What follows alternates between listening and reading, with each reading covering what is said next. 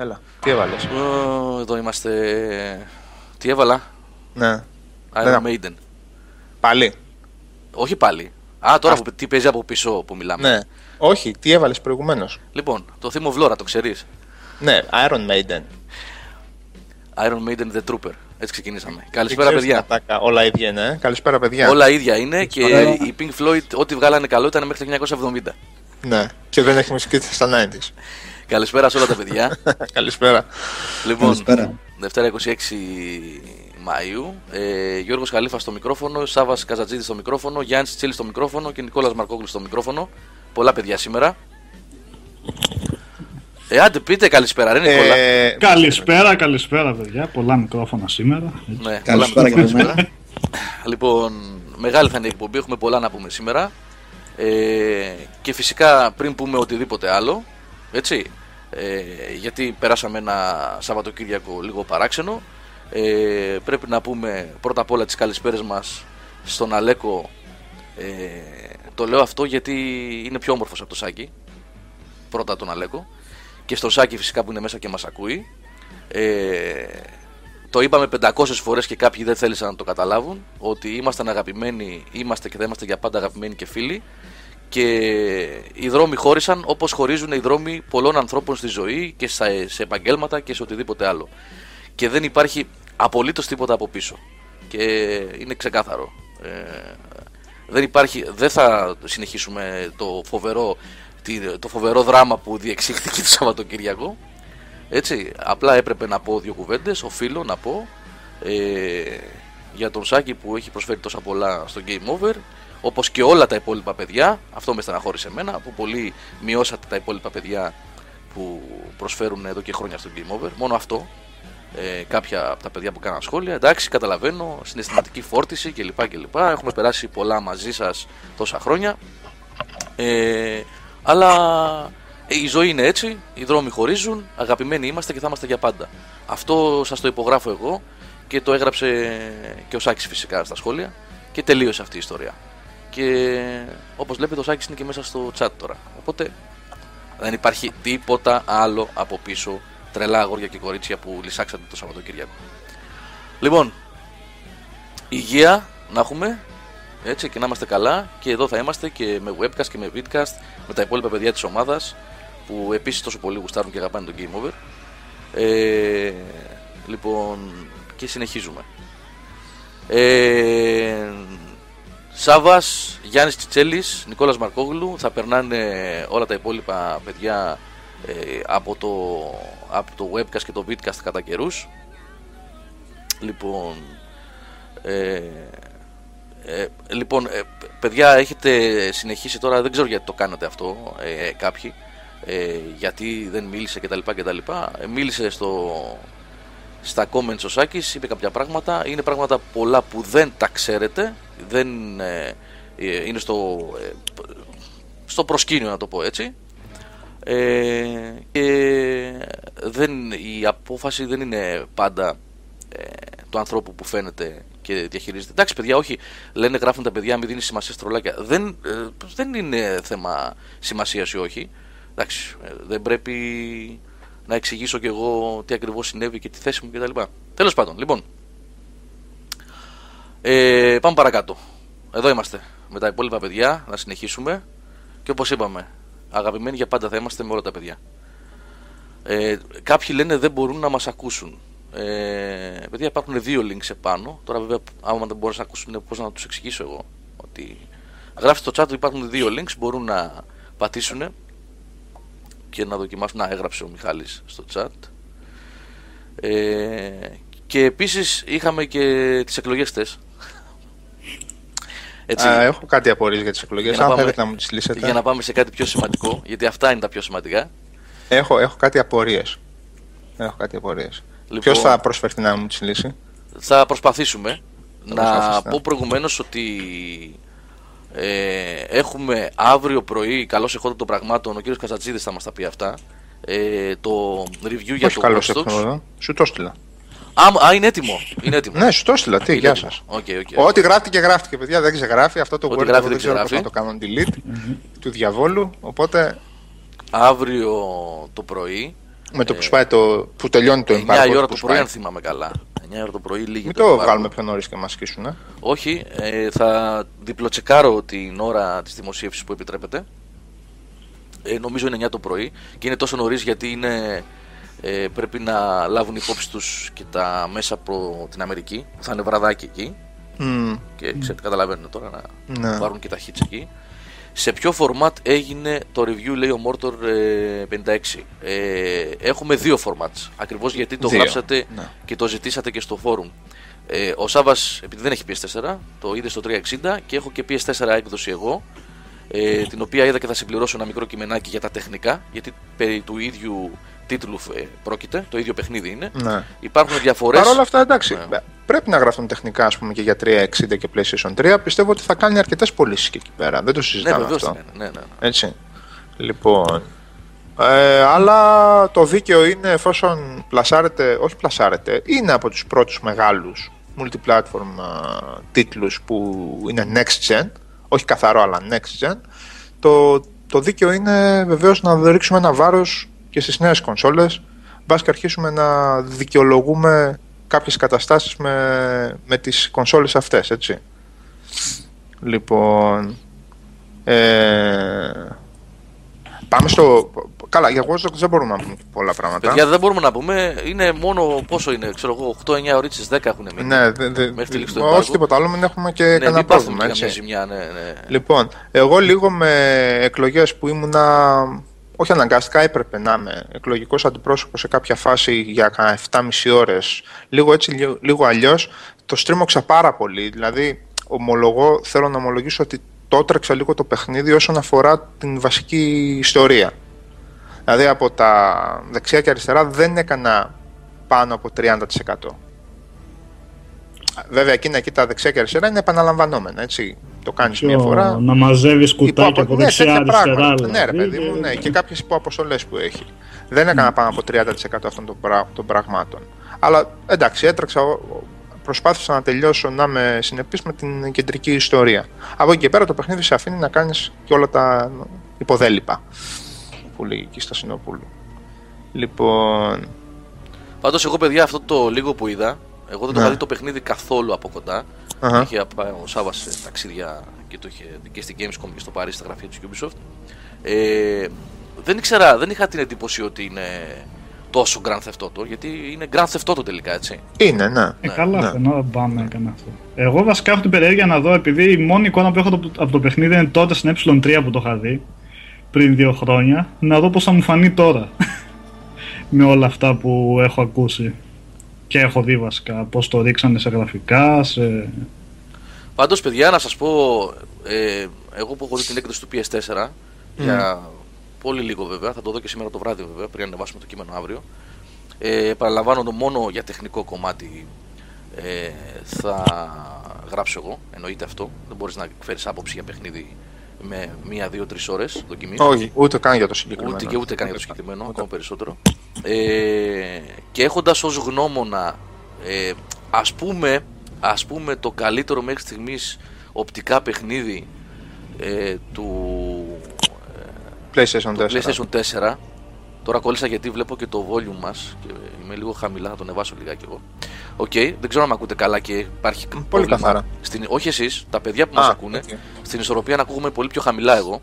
Οκ, οκ. Ας μου το πούν τα παιδιά, να ξέρω. Ε, έχοντας λοιπόν ως γνώμονα ας πούμε το καλύτερο οπτικά παιχνίδι του Pixar αυτή τη στιγμή, το Infamous Second Son ε, και λαμβάνοντας υπόψη την παράμετρο ότι το Watch Dogs είναι ένα πιο οργανικό παιχνίδι ότι ο κόσμος του ας πούμε δεν είναι ε, τόσο στα, Σαφώς. στατικός όπως του Second Son, είναι πιο ζωντανός κτλ. Το παιχνίδι τα πηγαίνει πάρα πολύ καλά στον οπτικό τομέα. Πάρα πολύ καλά. Δηλαδή σε Ε, και απλά, που- σε απλά βλέποντας, ε, σε, να το πω έτσι πολύ απλά, βλέποντας τα δύο παιχνίδια σε δύο διαφορετικές οθόνες ταυτόχρονα θα πεις το Infamous έχει πιο ωραία γραφικά.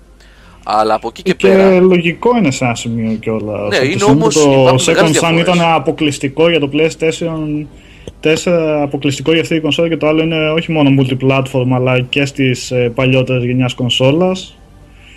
Ε, λογικό είναι να γίνει γενικά παραχωρήσεις στην ε, μηχανή γραφικών. ναι, αλλά και δεν καθαρά είναι μόνο αυτό. τεχνικά δηλαδή Νικόλα. να έχει- Δεν είναι μόνο αυτό. Είναι ότι υπάρχει, είναι διαφορετικά παιχνίδια όσο και αν μπορείς να τα βάλεις ας πούμε να τα τοποθετήσεις στην κατηγορία των open world παιχνιδιών ε, είναι διαφορετικά. Το ένα είναι ένα παιχνίδι στο οποίο ούτε σε αυτοκίνητα μπορείς να μπεις.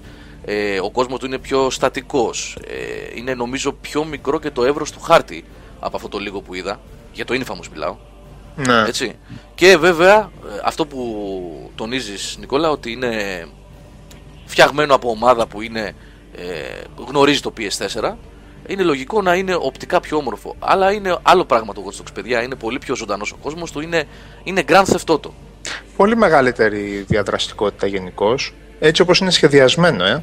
Έτσι όπως είναι σχεδιασμένο. Σκέψου ότι με μία κάμερα, χακάροντας μία κάμερα, μπορείς να βρεθείς σε πολύ πολύ μακρινό σημείο έχοντας δει την πόλη και έχοντας χακάρει χαρακτήρες και τηλέφωνα σε ένα τεράστιο εύρος, σε ένα πολύ τέτοιο, σε, ένα, σε μια πολύ μεγάλη ακτίνα. Έχει πέσει εκεί η δουλειά. Δεν ξέρω αν είναι πετυχημένη ή αποτυχημένη, αλλά έχει πέσει η δουλειά εκεί πέρα. Και Τώρα για τα... εδώ πέρα λέει, στο Infamous λέει δεν μπορείς να μπεις σε, σε αυτοκίνητα, στο Ghost Dogs μπαίνεις και το μετανιώνεις. Εντάξει, οκ. Λοιπόν, ε, οπότε βγαίνεις μετά, οπότε είμαστε πάλι στο Infamous. Ε.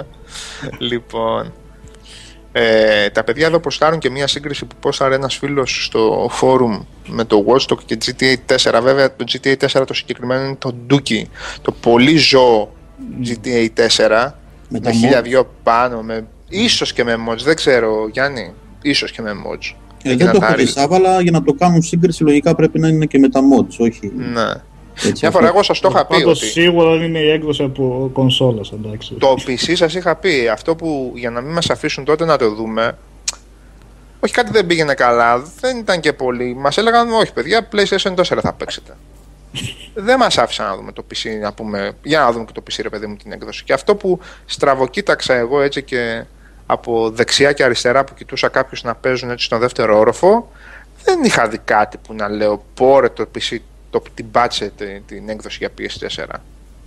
Αυτό. Μια φορά Γιώργο, ελπίζω ε, ε, αυτό το κατάλαβες έτσι ότι πρέπει να δεις λίγο και διαφορετικές συνθήκες, μέρα, νύχτα, Α, αυτό να σου πω την αλήθεια το είδα. Βροχές, ανέμους, ναι, αυτό το είδα, λιακάδα, πρωινό, παίζει παίζει πολύ ναι. διαφορετική. Είδα το περιβόητο σκηνικό, είχα αφήσει τον τύπο να στέκεται απλά ακίνητος σε ένα σημείο, σε ένα δρόμο. Ναι. Για περίπου ένα, ένα τέταρτο και έκανε λούπα συνεχώς. Ε, ναι. Βροχή, καταιγίδα, άνεμο και ξανά έστρωνε ο καιρός και τα λοιπά. Μέσα σε 15 ναι. λεπτά το έκανε νομίζω δύο ή τρεις φορές. Τώρα δεν ξέρω αν αυτός είναι ο καιρός του Σικάγο που είναι και λίγο βόρεια. Ε, είναι βόρεια, ναι, είναι. Ναι. Με τις σελήνε ε, και αυτό το κλίμα και όλο αυτό. Εκείνα κοίτα τα σκηνικά με την καπαρτίνα. Εντάξει, σε καμία περίπτωση δεν είδα εκείνο και το εντυπωσιακό απίστευτο πράγμα που είχαν δείξει στα τρέιλερ της E3. Αυτό πρέπει να το Αλλά στην E3 εκείνο μάλλον θα, θα έτρεχε σε κανένα διαστημικό PC μάλλον της NASA. Ναι, ναι, λογικά. Εκεί το είχαμε δει και είχαμε Υφίστανται όμως ότι υπάρχουν τέτοια σκηνικά. Έτσι, ότι κουνιέται, κουνιέται η καπαρτίνα, πέφτει η βροχή. Αλλά η καπαρτίνα κουνιέται και στο Xbox 360. Δηλαδή έχουν κάνει πολύ καλή δουλειά στο animation του κεντρικού χαρακτήρα στο 360. Έχουν κόψει από δεξιά-αριστερά, αλλά όσον αφορά τον Pierce, μιλάμε είναι. Ε, πες το, είναι πολύ λεπτομερής ε, ο σχεδιασμός. Και τα λοιπόν, animation του κιόλας. Να σου πω, περίμενα τίποτα λιγότερο από τη Ubisoft. Γενικά τα έχεις ε, στο θέμα των animation σε ό,τι παιχνίδι και να βγάζει. Ναι, ναι, ναι, ναι. Και έχει δουλέψει, Νίκο, ομάδα που είχε δουλέψει στο, στο Conviction με την πρώτη του μορφή, που είχε ασχοληθεί με τα, με τα Assassin's Creed και όλα αυτά. Ε, οπότε, ομάδα όσον αφορά το animation έτσι, και το capture, το motion capture. Ε, επίσης, Εμένα μου είχε κάνει εντύπωση τότε στο demo που είχα δει στην ε3 το πόσο ζωντανός φαινόταν ο κόσμος. Βέβαια, λογικά το φτιάξανε και έτσι. Κάνει λούπα, ε, ε, Νικό. Αλλά αναρωτιέμαι αν έχει αυτή τη ζωντάνια στο τέλος ή αν απλά θα είναι. Κάνει λούπα ο κόσμος. Κάνει λούπα. Δηλαδή αυτό το τεταρτάκι που σας είπα ότι το άφησα να, να τρέχει το παιχνίδι μόνο του. Είχα αφήσει τον Aiden μπροστά σε ε, τρεις χαρακτήρες που μιλούσαν και καλά στο δρόμο ναι. και κάνανε το ίδιο ακριβώς πράγμα κάθε 30 δευτερόλεπτα. Τις ίδιες ε, ομιλίες και τις ίδιες κινήσεις και το ίδιο animation κάθε 30 δεύτερα. Δηλαδή, θα μου πεις εντάξει, είναι μεγάλα τώρα, τι περιμένεις, να είναι ζωντανός ο κόσμος; Ναι, ε, αλλά τώρα το θέμα είναι τι ποικιλία θα έχει αυτά. Σε... Α την κάνουν τη λούπα, αλλά πόσο διαφορετικά τέτοια θα βλέπεις. Για να σε πείθει δηλαδή για τον κόσμο του. Ο Βαγγελάρας κάτι που ρωτάει, όχι αυτοί έφτιαξαν το Disciples, με κάποιοι που που εργάζονται τώρα σε αυτή την ομάδα ήταν και στην ομάδα του Disciples. Δηλαδή ο. Ο πώς τον λέγαμε, ρε παιδί μου, του, του έκανα συνέντευξη και δύο φορές. Ε, αυτός που είναι lead designer στο συγκεκριμένο ήταν δημιουργός, ένας από τους δημιουργούς των Disciples. Ναι, θα μου πεις τη σχέση, ε. Ναι. Επίσης, να πω επειδή ρώτησαν κάποια παιδιά για το One ε, προηγουμένως. Ποια τα ακούω; Ποια Ποιος τα ακούω; τρώει, ρε; Έτρωγε ο Σάκης κάποτε στο webcast, τώρα τρώει κι άλλος. Ποιος, ποιος τρώει; Ε, Μαρκόπουλος, κανείς, εσύ ακουγόσουν. κανείς, κανείς. Καλά. λοιπόν, ε, για το One που λέγανε πρώτα απ' όλα, παιδιά, αυτή τη στιγμή το One, ε, χωρίς να θέλω προς Θεού να υποβαθμίσω την κονσόλα, ε, το, για γεγονότα μιλάω αυτή τη στιγμή, δεν λείπει από το Game Over αυτή, αυτή τη στιγμή το One. Αυτή τη στιγμή δεν υπάρχουν παιχνίδια για το One. Ε, ό,τι έχει να κάνει με Next Gen ε, Βγαίνει και βγαίνει και σε PlayStation PS4 και μας έρχεται κομμάτι σε PS4.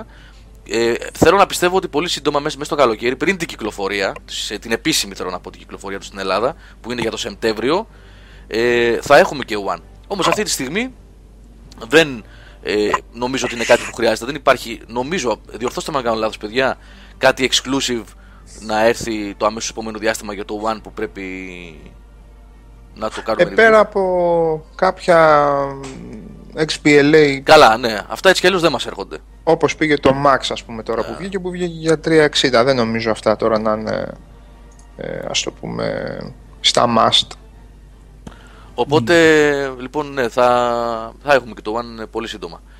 Ε, να καλύψει αυτό αν υπάρχει κάποιο παιχνίδι εκεί. Λοιπόν, α, για το Watch Dogs, παιδιά, περισσότερα αύριο πρωί-πρωί, έτσι, θα έχουμε το κείμενο. Και επίσης, να, για να κλείσουμε το θέμα Watch Dogs, να πω ότι... Α, για το Van Helsing λέει ο Guild Roy, τώρα θα μιλήσει ο Γιάννης σε λίγο γι' αυτό. Θα πούμε, θα πούμε και γι' Ναι, αυτό. ναι, ναι. ναι. Ε, αύριο μην ξεχνάτε ότι 7 η ώρα από τις 7 μέχρι τις 9 έχουμε event του Watch Dogs στο κατάστημα 7 Spots Πέτρου Ράλ 190 στην Νίκαια. Είναι πάρα πολύ εύκολο να έρθετε όσοι ξέρετε λίγο από Δυτική Αθήνα, Δυτικά Προάστια, από Λεωφόρο Κηφισού δηλαδή, από Εθνική ουσιαστικά. Έρχεστε σε, από οποιοδήποτε σημείο σε λίγα λεπτά. Ε, θα υπάρχουν. Ε, γεια σου, ρε Άγγελε. Ο Άγγελε λέει θα είμαστε εκεί. Φυσικά, ρε Άγγελε. Εννοείται. Για την πίτσα. Εκτός ότι θα έχει δωρεάν πίτσα από ό,τι μου είπαν από τα 7 Spots. Έτσι. Ε, θα υπάρχουν κονσόλες PS3 και PS4 με το παιχνίδι. Νομίζω μου είπαν ότι θα είναι 7-8 μηχανήματα στο χώρο ε, στημένα για να παίξετε το παιχνίδι. Ε, θα προσπαθήσουμε να κάνουμε μια μικρή παρουσίαση του παιχνιδιού και φυσικά θα υπάρχει κλήρωση με μια ε, Day One Edition νομίζω λέγεται αυτή που θα δώσουν τα παιδιά των Seven Spots στον πρώτο νικητή του Watch Dogs και μετά πολλά άλλα δώρα έτσι, Gran Turismo, Killzone και διάφορα άλλα με κλήρωση. Ε, οπότε όποιος θέλει να και ο, και ο Πατάκας λέγει δωρεάν πίτσα. Από η Μαθία έρχομαι τώρα έλα όπως είσαι λοιπόν Εγώ από Κωνσταντινούπολη θα από έρθω, Κωνσταντινούπολη να είμαι έχει έτσι. δωρεάν πίτσα έχει και μπακλαβά Νικολά Θα φέρω μπακλαβαδάκια από εδώ, εκεί μαζί με την πίτσα. Λοιπόν, οπότε αύριο το βραδάκι 7 με 9 έχουμε Watch Dogs event και αν όλα πάνε ok, βγουν οι χρόνοι μου γιατί έχω πολύ τρέξιμο αύριο, ε, θα υπάρξει και ένα live stream για το Watch Dogs PS4 αύριο το βράδυ εκεί κατά τις 11-12. να σε δω ρε μπαγάσα να παίζεις open world Ε, να- να ανάγκα και η επιθυμίσω. ΔΕΗ δεν λέει. ναι. Ε, έστω για καμιά ωρίτσα λίγο να δει ο κόσμος πώς είναι. Όσοι Ναι. δεν το αγοράσουν ας πούμε την πρώτη μέρα. Οπότε θα κάνουμε ένα, ένα live stream έτσι το κάνα δύο καλύτερο ώρες. θα δείτε το καλύτερο Θα δείτε ένα καταπληκτικό gamer σε open world παιχνίδια που τα ξέρει όλα απ' έξω και να κατωτά. Θα γελάσετε πολύ αύριο το βράδυ. Θα γελάσετε. Λοιπόν, Γιάννη, Α, εν τω μεταξύ, Ορίστε. κάτσε Α, να σου πω ναι, ναι. κάτι που κάνει πριν αρχίσει ο Γιάννης. Αν κάνεις κανένα load καμιά, σε καμιά φάση ή σκοτωθεί ο χαρακτήρας και κάνει reload στο save point, στην αρχή ο χάρτης κάτω δεξιά το μήνυμα που εμφανίζεται κενό και που πάρουν κατευθείαν όλα τα εικονίδια. Εκεί θα τρομάζεις εσύ. όχι, κατάλαβα. Κα- κατάλαβα. κατάλαβα. Ναι, εγώ γι' αυτό είπα τις διαφορές προηγουμένως στην αρχή με το Infamous Second Sun. Για μένα ήταν πολύ πιο βατό το Infamous. Ναι. Ήταν ανοιχτό μεν, αλλά πολύ πιο βατό. Δεν είχε όλα αυτά τα. Α, έχω... Α, ο Θάνος GR λέει 11 λέει: Όχι, Παναγία μου, άϊπνη θα πάμε στι πανελλαδικές. Ξεκινάτε Αμά, πανελλαδικές για την να Τετάρτη, κάνετε. παιδιά. Εγώ ρε, Ναι, τι εντάξει. να είναι. Καλό κουράγιο, παιδες, και καλή επιτυχία σε όλα τα παιδιά. Με τι ξεκινάτε, παιδιά, γράψτε. Κάποιος έγραψε για έκθεση. Η έκθεση Ναι, εκεί έκθεση είναι συνήθως το πρώτο. πέφτει ναι. η διάθεση να πούμε με τη μία. Ναι, ναι. Και έχουμε και Να μην διόρθωση. ξέρεις τι έγραψες. Ναι. Διόρθωση από τον, από τον Φραπέ λέγεται Open Wall. Πολύ σωστά. Όχι Open Wall. Ε, Πόσα μαθήματα είναι τώρα για τις πανελλαδικές; Κάθε χρόνο τα ξέρει. αλλάζουν. Μία παραπάνω, μία λιγότερα. Θα ρωτούσαμε κανένα Όπως υπουργό έρθει. παιδείας, αλλά αποκλείεται να ξέρουν. Οπότε Το πεις στην τύχη έτσι. Λοιπόν, Mario Kart Review, γιατί είναι πάρα πολύ σημαντικό αυτό που ρωτάνε τα παιδιά, το έχουν διωτήσει 2-3. Παραλάβαμε τον κωδικό μας σήμερα. Το review θα είναι έτοιμο ή την Παρασκευή ή την επόμενη Δευτέρα. Σήμερα παραλαμβάνουμε τον κωδικό μας, παιδιά. Οπότε υπομονή, γιατί και αυτό είναι πάρα πολύ σημαντικό παιχνίδι για την περίοδο. Εννοείται. Είναι σαν σημασία, όχι σαν ποιότητα, γιατί δεν έχω δει κανένα από τα δύο και δεν μπορώ ε, εννοείται να πω κάτι. Σαν σημασία είναι ίσως το δεύτερο πιο σημαντικό παιχνίδι των τελευταίων μηνών, έτσι. Μετά από το Watch Dogs. μμμ. Λοιπόν, α, ε, ο Solid 7 λέει από τον Μπρίτσκα, ε, εδώ πρέπει να πούμε παιδιά επίσης, είναι πολύ σημαντικό, κακώ και δεν το ανέφερα πιο πριν, ε, ότι είναι και ο Γιώργος που έχει αποχωρήσει από την ομάδα ε, του Game Over τώρα τις προηγούμενες ημέρες και ο Κούλης. Αυτά τα παιδιά είναι που φύγανε. Ε, δηλαδή με την αποχώρηση του αγαπημένου Σάκη Καρπά έφυγε ο Μπρίτσκα και ο Κούλης. Λοιπόν, απλά για προ ενημέρωσή σας. Και υπάρχουν βέβαια Το άλλα. κάνει Ο Γιάννης, έτσι. Ε; Ο Γιάννης δεν θα κάνει το Ο review Γιάννης και Πλά θα αυτό. τον κάνει, ναι, που Ναι. ασχολείται με Nintendo ε, πάρα πολύ. Και επίσης να πω ότι υπάρχουν ε, 12-14 παιδιά στην ομάδα, έτσι, για όσους ρωτήσανε προηγουμένως. Ε, που αντικαθιστούν ε, ε, τα παιδιά που φύγανε. Οπότε μην ανησυχείτε. 15 λέει ο Μιχάλης, με διόρθωσε. 15 παιδιά. Ναι, ναι. Είναι 15 παιδιά ακόμα. Φακελωμένους μας έχεις, Μιχάλη. Ο Μιχάλης τα ξέρει όλα. Με ονόματα και διευθύνσεις. Ναι, ναι, ναι. Είναι 15 παιδιά που θα ε, στηρίζουν το Game Over το επόμενο διάστημα και στην E3 και στα reviews και στα, ε, στις ειδήσεις, στα, σε hardware reviews, σε live streams, σε οτιδήποτε κάνουμε. Δεν θα σταματήσει φυσικά τίποτα γιατί υπάρχει... Το Πασόκ έχει τόσους βουλευτές. Το Πασόκ δεν έχει τόσους βουλευτές, η Ελιά θες να πεις. Η Ελιά Η έχει Ελιά, δύο αυτό. ευρωβουλευτές. Κάτσε. Το Πασόκ λέω στην Βουλή έχει 15 βουλευτές. Πρέπει να έχει. Ε. Στη Βουλή έχει, στην Ευρωβουλή δεν έχει. Στην Ευρωβουλή σίγουρα δεν έχει. Ε, Εγώ ξέρω Σκοτράδο ότι μες στα η ίσια. Νέριτ έχει τόσους δημοσιογράφους όλη την Ελλάδα πάντως. Η Νέριτ, Ναι, 15. σε, και όχι στην Αθήνα, Σάβα, έτσι σε όλη την Ελλάδα. Σε όλη την Ελλάδα 15, ναι. Λοιπόν, ε, Γιάννη, θα μας μιλήσεις για το Van Helsing 2 πριν πάμε σε πιο ιντρικαδόρικα πράγματα; Και Ναι, θα ναι, σας πω τι θα πω εννοώ. μερικά Ιντρικαδόρικα σε λιγάκι θα σας πω. Γιατί έκανα κάποιες σκέψεις. Όσο, όσο είχα λίγο μυαλό έτσι καθαρό τις προηγούμενες μέρες, έκανα λίγο κάποιες σκέψεις σχετικά με τη νέα γενιά που θέλω να δούμε λιγάκι μαζί εδώ. Οπότε πάμε να πούμε λίγο για το. Γιατί είναι πολύ σημαντικό το παιχνίδι και αξίζει για τα παιδιά της Neocore που είναι μικρή ομάδα και παλεύουν μόνοι τους. Ε, Και έχουν αποδείξει, Γιώργο, ότι κάνουν καλή δουλειά έτσι, και, με Ναι, το ναι, πρώτο ναι. και με το δεύτερο μέρος της τριλογίας, όπως ανακοίνωσαν οι ίδιοι ότι θα είναι το Van Helsing. Ε, το πρώτο έχει βγει πριν από ένα χρόνο ακριβώς, το Μάιο του 2013. Ε, το οποίο είχε πέσει τότε και με την κυκλοφορία του Diablo του 3 από την Blizzard. Μμμ. Εκεί πέρα είχε γίνει το εξής παράδοξο ότι είχαν απογοητευτεί πολύ από τον Diablo, πολλοί fans του Diablo 1 και 2 γιατί η Blizzard το, το πήγε στοχευμένα σε πιο ευρύ κοινό αφαίρεσε κάποια στοιχεία από το ε, Diablo 3 που είχαν ε, κερδίσει κόσμο και είχαν κάνει φανατικούς οπαδούς στο 1 και στο 2 ε, στοιχεία που τα ξαναείδανε στο Van Helsing όπως έτσι ένας ε, πιο gothic ε, κόσμος, ένα πιο hardcore σύστημα συλλογής αντικειμένων, εξέλιξη χαρακτήρα με attributes, ε, skill trees κτλ. Και το πρώτο παιχνίδι πήγε αρκετά καλά.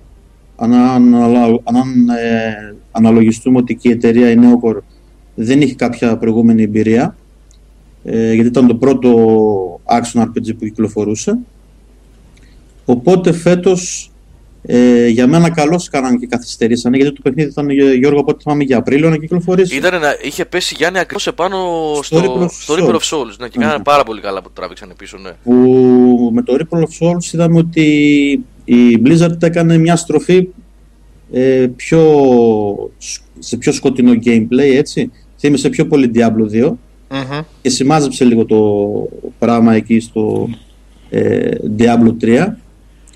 Ε, τώρα για το Van Helsing 2 ε, πατάει πάνω στην επιτυχημένη συνταγή του πρώτου, ε, βελτιώνει πολλά κομμάτια ε, τα οποία ε, όχι ότι ήταν άσχημα στο πρώτο, απλά επιδεχόταν βελτίωσης, έτσι. Ε, ξεκινώντας πρώτα, ας πούμε, από τα classes, γιατί στο πρώτο Van Helsing ε, ε, με το που κυκλοφόρησε είχες μόνο μία επιλογή, τον Hunter, και τα υπόλοιπα είχαν βγει σε DLC. Ε, τώρα είναι από την αρχή διαθέσιμα και τα τρία, τα τρία βασικά. Ε, έτσι, ο Hunter, ο Arcane Mechanic και, ο, και ακόμα ένα είναι νομίζω Thaumaturge, κάπως έτσι λέγεται, ο οποίος είναι ο Wizard να το πούμε κατά κάποιο Το Arcane Mechanic τι είναι, φάση; Ε, είναι ο, ε, έχεις, ένα, έχεις, πιο, έχεις πιο πολλά επιλογές στα όπλα Σάβα είναι ε, μια μίξη καθαρά, δεν μπορείς να πεις ότι είναι καθαρά έτσι ένα class ε, πέρα, από το, ναι. πέρα από το Hunter ας πούμε το, ο κλασικός Hunter που συναντάς στα ναι, ναι. ναι, ναι. Ε, οι άλλες δύο κλάσεις ε, συνδυάζουν κάποια χαρακτηριστικά και ικανότητες ε, ο ένας πιο πολύ με τη μαγεία ας πούμε που είναι το, τα δευτερεύον, οι δευτερεύον επιθέσεις πέρα από τις ε, μελέ ενώ ο Arcane Mechanic έχει πιο δυνατό πλωστάσιο να το πω έτσι. Έχει πιο, πολλά, πιο πολλές επιλογές στο skill tree του για ε, όπλα. Από εκεί και πέρα ε, συνεχίζεις να υπάρχει να υπάρχουν μάλλον ενδιαφέρον επίπεδα με Tower Defense mini games τα οποία νομίζω Γιώργο και εσύ τα έχεις δει πάνω στην ε, Βουδαπέστη που έχει ανέβει. Αυτό είναι που μου είχε κάνει τρομερή εντύπωση ότι είχαν προσπαθήσει Ρεγέννη να βάλουν πολύ περιεχόμενο που εγώ να σου πω την αλήθεια από μια indie ομάδα που θα πατούσε στα σίγουρα να βγάλει ένα sequel με κάποιους χάρτες παραπάνω και κάποια κλάσει, δεν το περίμενα. Ισχύει αυτό γιατί πράγματα. το πρώτο ε, εμένα μου είχε πάρει γύρω στις 15 ώρες έτσι, ένα κανονικό playthrough. Σε αυτό επειδή υπάρχει περισσότερο υλικό φτάνει στις 20 ώρες άνετα. Και επειδή υπάρχουν και πολλές διαφορετικές επιλογές και αυτό είναι το μεγάλο συν του δεύτερου μέρους ότι δεν είναι γραμμικό το παιχνίδι επειδή έχουν βάλει και το Hunters Lair το οποίο είναι σαν ένα hub στην ουσία όπου αφού ναι, περάσεις, το, ναι, ναι, ναι, ναι. ναι, αφού περάσεις τα πρώτα 2-3 επίπεδα να το πω έτσι που λειτουργούν και σαν tutorial αν και το παιχνίδι ξεκινάει κατευθείαν επειδή είναι άμεση συνέχεια του ένα δηλαδή τα γεγονότα ε, είναι συνέχεια του ένα οπότε καλό είναι όσοι δεν έχουν παίξει το πρώτο να ξεκινήσουν από εκεί γιατί πέρα από την ιστορία ε, είναι μια αλυσίδα το πρώτο και το δύο οπότε δεν υπάρχει λόγος να ξεκινήσουν από το δύο γιατί τα βρίσκεις πλέον σε πολύ χαμηλή τιμή ε, να πούμε ότι κάνει γύρω στα 15 ευρώ το 2. Νομίζω κάπου εκεί έχει Σε στο, στο Steam τουλάχιστον. Ναι. Και το πρώτο μπορείς να το βρεις και σε προσφορές κάτω από 10 ευρώ. Δηλαδή μιλάμε με 30 ευρώ παίρνεις 40 ώρες gameplay συν. Έτσι επειδή υπάρχει πολύ content στα παιχνίδια. Παιδιά, να σας ε, Γιάννη, ναι, ναι. Ε, δεύτερο gameplay μπορείς να συνεχίσεις, ο, φάση Diablo δηλαδή με Σαν ε, new game τα ίδια level και τέτοια, ναι. Ε, αυτό Σάβα δεν το είδα να σου πω την αλήθεια γιατί και το review code που είχαμε ήταν λίγο περιορισμένο στις επιλογές αυτό που ξέρω είναι ότι δεν μπορείς να αλλάξεις τη δυσκολία άμα επιλέξεις από την αρχή κάποιο επίπεδο mm-hmm. Ε... Άμα το τερματίσεις δηλαδή μια φορά με τον ίδιο χαρακτήρα, δεν γίνεται να πας στην επόμενη δυσκολία. Οι δυσκολίες είναι τέσσερις. Είναι η casual, η normal, η hard και η heroic. Και υπάρχει και η ναι. επιλογή η hardcore που ναι. είναι σαν τον Diablo. Έτσι, δηλαδή δεν υπάρχει. Άμα ε, χάσεις, χάνεις και τον χαρακτήρα μέσα στο παιχνίδι. Ε, αλλά ε, αυτό που είδα ήταν ότι δεν μπορείς να μεταφέρεις τον ε, χαρακτήρα σου σε υψηλότερη δυσκολία. Πρέπει να ξεκινήσεις δηλαδή από την ε, αρχή με ένα, με ένα νέο χαρακτήρα. Mm. Ε, Γιάννη, εσύ ε, Diablo 3 έχεις παίξει; Έχω παίξει το 3, όχι το Reaper Souls. Ε, αναπόφευκτα αυτό πέφτει στην ίδια κατηγορία. Πώς θα το σύγκρινες με ένα τόσο έτσι... Τον Nick, Blame να, τον Nick Blame να ρωτήσουμε. Τον Nick Blame που, που είχε κάτι παράπονα από το Diablo 3. Όχι από το Reaper of Souls. Πολύ μου αρέσει που το λέμε όλοι αυτό. Ε, τον Nick Blame να ρωτήσουμε να μας απαντήσει. Να δούμε. Για πες ρε Γιάννη. Εγώ από τον Diablo 3 δεν είχα μείνει ικανοποιημένος να πω έτσι την αλήθεια. Δηλαδή δεν ήταν αυτό που περίμενα μετά από τόσα χρόνια για μια τόσο μεγάλη εταιρεία όπως η Blizzard. Ε, όπως και φάνηκε με την πορεία του χρόνου ότι και αυτοί κατάλαβαν ότι κάποια πράγματα δεν άρμοζαν στο μέγεθος του Diablo 3 και τα διόρθωσαν σε πάρα πολύ μεγάλο βαθμό με το expansion που κυκλοφορήσανε. Ε, το Van Helsing ε, κάνει το εξής απλό. Πατάει πάνω στη συνταγή που έκανε επιτυχημένα τα Diablo 1 και 2. Ε, συνδυάζει μια αρκετά καλή ιστορία έτσι, του Van Helsing, τις περιπέτειες του Van Helsing και επειδή ε, σε όλους τους τομείς από ε, γραφικά, ήχο, ε, gameplay, περιεχόμενο δεν έχει κάτι να ζηλέψει. Κάποιοι βέβαια είχαν mm. χαρακτηρίσει το ένα σαν τον Diablo των φτωχών, το οποίο όμως ε, φάνηκε ότι η νέο κόρτο το ξεπέρασε και δεν ισχύει καθόλου. Δεν έχει κάτι να, να ζηλέψει το παιχνίδι. Οπότε, άμα αναλογιστεί κανείς και τη χαμηλή τιμή, είναι μια πολύ άξια επιλογή. Έτσι. Τώρα, να πω κάτι εδώ πέρα προς παιδιά για τις ε, ε, για τις εκδόσεις για τις κονσόλες, γιατί ρωτήσαν πολλά παιδιά και το γράφουν, λέει, αν το δώσεις. Νομίζω ότι και το πρώτο ήταν να κυκλοφορήσει, Γιώργο, αλλά δεν κυκλοφόρησε ποτέ. Εγώ ρώτησα τα παιδιά, μιλήσαμε. Ναι. Ναι. Στη Βουδαπέστη που είχα πάει και είπαν ότι δυστυχώς δεν είχαν τη δυνατότητα τελικά να το βγάλουν στο 360. Ήταν για 360 το πρώτο. Ναι, ναι, ναι.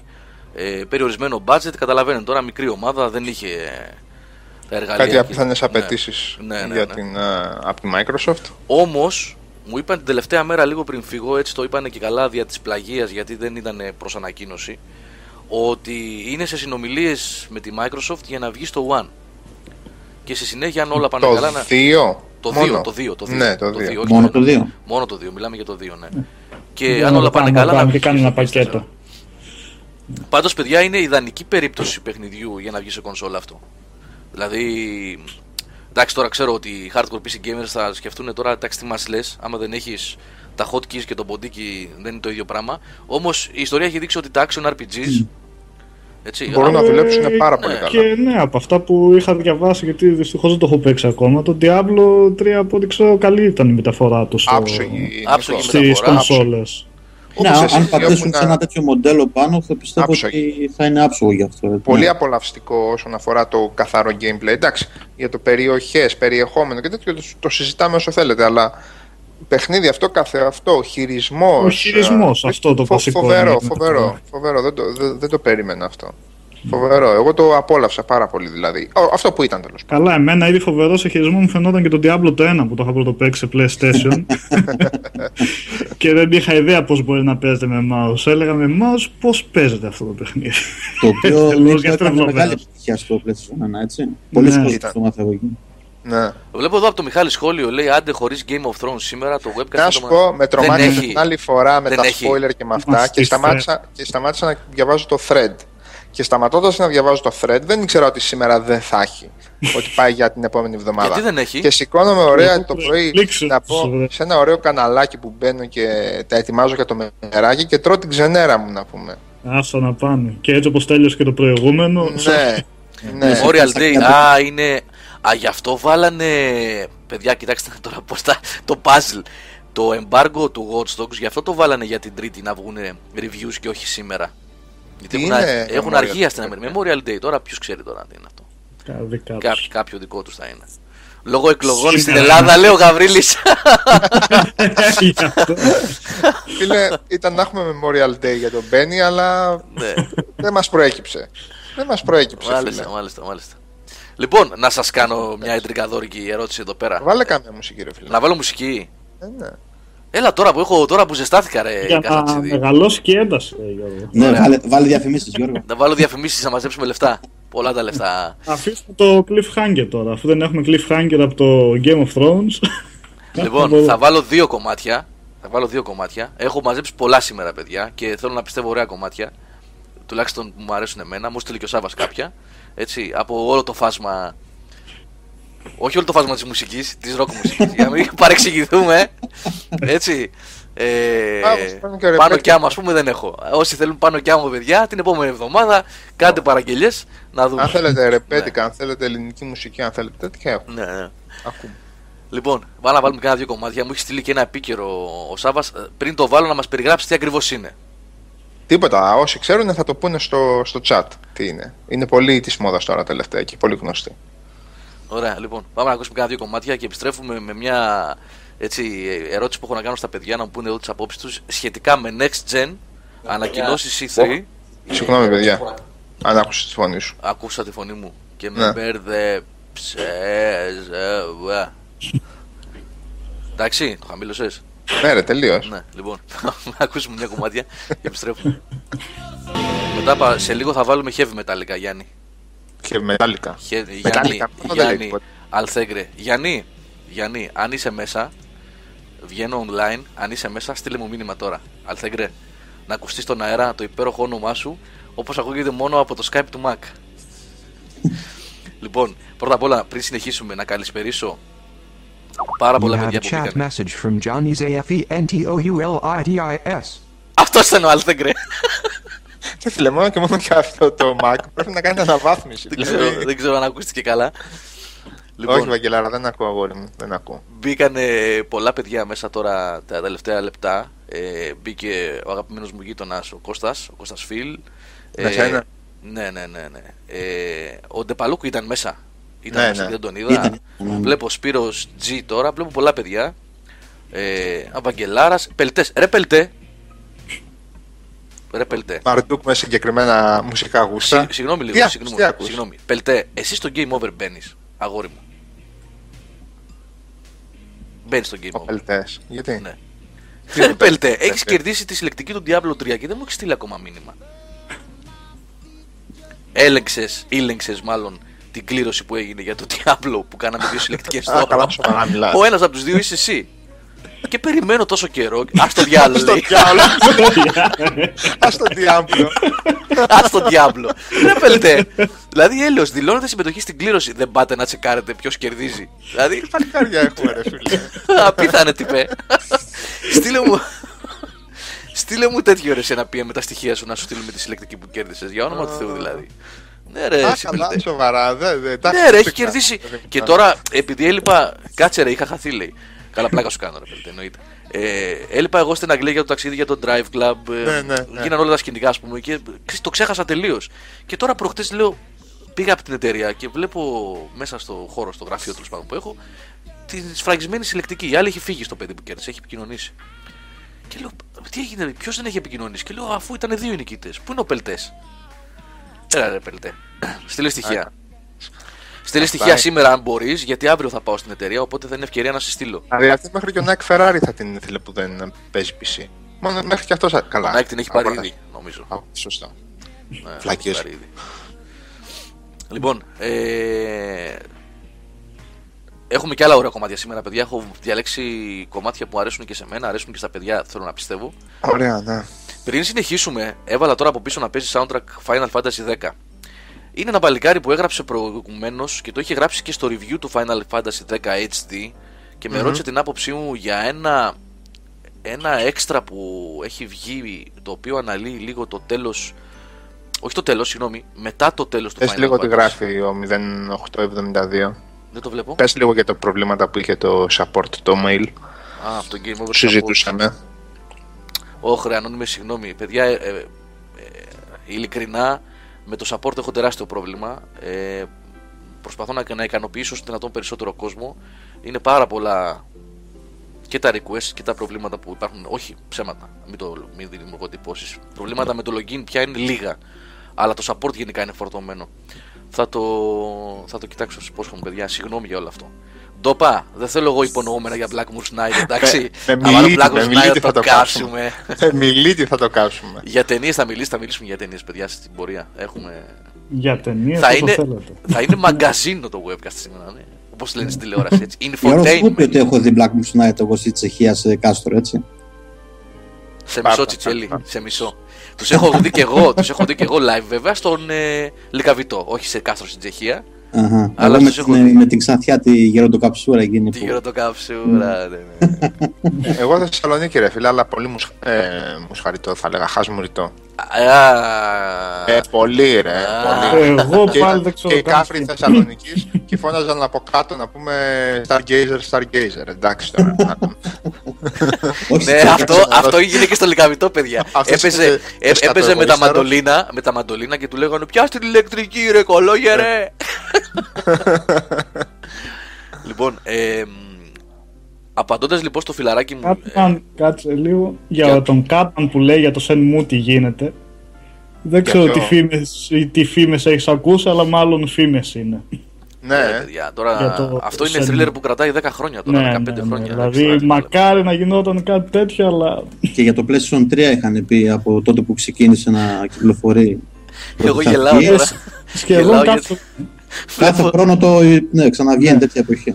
Νάτος και ο Τάσος Μπάμπης. VR, Νάτος και ο Μπάμπης. Καλυφάς, μην ακούτε τι σας λέει. Σάββατο, Μαγκαζίνο λέει και ο αυτιά πρώτος στην πρώτος. εκπομπή του λέει. Αυτιά βλέπει, καταλαβες. Όχι, παιδιά, μην μου μου χαλάτε τη διάθεση έτσι τώρα. Λοιπόν, Κάθε φορά την Κυριακή. Λοιπόν, ξέρεις τι έλεγε σήμερα, έβλεπα αυτό το βλάκα τον αυτιά. Ξέρεις, Σάββα, εγώ δεν τον βλέπω, αλλά να ανοίγω την τηλεόραση. Κάθε φορά έχει ένα Είναι, αυτό λέγεται μαζοχισμός, φιλαράκι. Ε, Τον ναι, βλέπεις για, να, μαζοχισμός. για να χαλιέσαι, ναι. Ε, ναι, αυτό. Ε, Ε, 81-38 πάρα πολύ, ναι. Πάρα πολύ. Ε, ε, μισό λεπτό. Είναι ο, ήρθε και ο Μπάμπης, Arcade Replay. Καλώς τον ναι. Λοιπόν, έρχονται όλα τα παιδιά. Εδώ είναι. Η παρέα του Game Over. Να είστε καλά, παιδιά. Ε, μ, η γιαγιά μου λέει ο Σπύρος G που είναι στη Γερμανία είχε πάει κατά λάθος στου ACDC και βαρέθηκε και την πήρε ύπνος μέσα στην αυλία. Η γιαγιά σου μου είπε τι ακούει; ψέματα. Νο, Λες νορβηγικό ψέματα. metal ακούει, νορβηγικό metal. Λες και, ψέματα. και κοιμήθηκε στους ACDC. Μια σε αυτόματα. Νορβηγικό death metal ακούει. Τε- Δεν μας τρελάνε. Όχι, ACDC πάντως λέει. Μπερδεύεις Ναι, και ισχύει σύμφωνα. έτσι.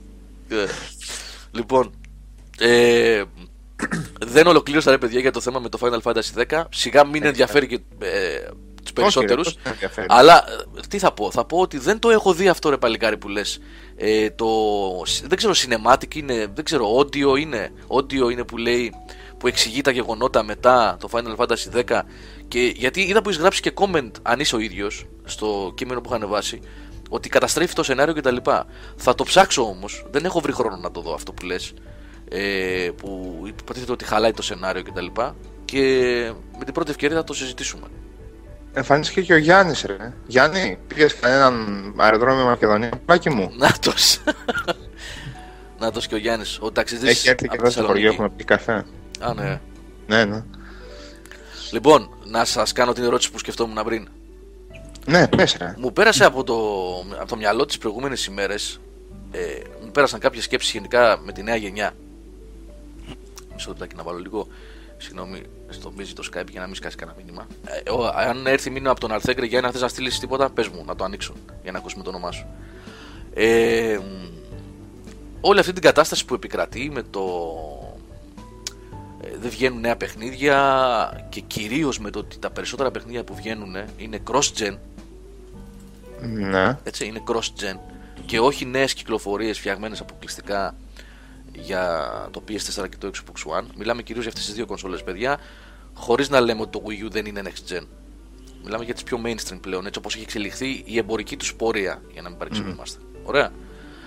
Και μου ήρθε στο μυαλό ένας όρος ο οποίος δεν τον. ή μάλλον τον κατοχυρώνω τώρα. Για πες. Θα έλεγα ότι η γενιά αυτή, το PS4 και το One, μέχρι την παρούσα στιγμή, μέχρι σήμερα, και έτσι όπως εξελίσσεται η κατάσταση, δεν είναι next gen, αλλά είναι upgrade gen. Έτσι, Πω, πω, κατοχυρώθηκε. Είναι η Ασφαλίστηκα. πρώτη φορά. πω, πω. Παιδιά, μην ε, ολοκληρώσετε τώρα, περιμένετε λίγο πιο μετά. Έχω κι άλλα να πω. Ναι, εντάξει. Κρατη, κρατηθείτε λίγο. Ξέρω ότι δεν κρατιάστε άκρα. λοιπόν, είναι η πρώτη φορά που θυμάμαι, τουλάχιστον όσο μου επιτρέπει η μνήμη μου. Ατριχιάσαμε λέω ντόπα. Ντόπα, μαζέψω γιατί μου είπες για τον Blackburn προηγουμένως. Έτσι, σε έχω στην μπουκα τώρα, κάτσε καλά. Λοιπόν, είναι η πρώτη γενιά που θυμάμαι που υπάρχουν τόσα πολλά παιχνίδια cross-gen. Βέβαια είναι πολλές μεταβλητές και πολλές ε, παράμετροι που οδηγούν στο να κυκλοφορούν τα παιχνίδια και Ακριβώς. στις προηγούμενες ε, κονσόλες. Ε, όμως εγώ αυτό το φαινόμενο δεν το έχω ξαναδεί. Και επίσης, Νομίζω, Έρχομαι- Γιώργο, εγώ δεν νομίζω. Θυμάμαι ότι και στο 360 και το PlayStation 3 που είχε βγει ότι πάλι το ίδιο, το ίδιο ακριβώς είχε γίνει. Τι, ότι cross-gen βγαίνανε παιχνίδια, συνέχεια cross-gen. cross-gen παιχνίδια. Πώς; Όχι, Όχι ρε. τόσο αρνητικό. Όχι ρε. Ελάχιστα και τους πρώτους μήνες μου. 5-6 παιχνίδια. 5-6 παιχνίδια.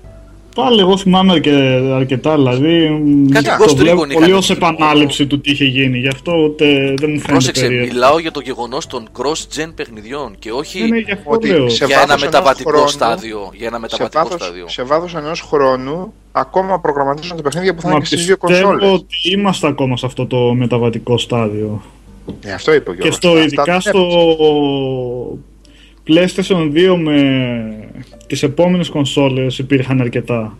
Όχι, ρε, Αρκετά πια, άκρο. πια, πια, κάτσε, περίμενε λίγο. Περίμενε. 360 με Xbox υπήρξαν ελάχιστα. Ελάχιστα, ναι. Ελάχιστα. PlayStation 3 με PlayStation 2, πέρα από το ότι υπήρχαν εκδόσεις για PlayStation 2 τελείως άλλες, δηλαδή σε φάση FIFA Α- και Άλλα τέτοια, παιχνίδια ήταν όμως, Σάβα, έτσι. δεν έπαιζε. Τι, ήταν, τι, όχι, cross-gen, σε καμία περίπτωση.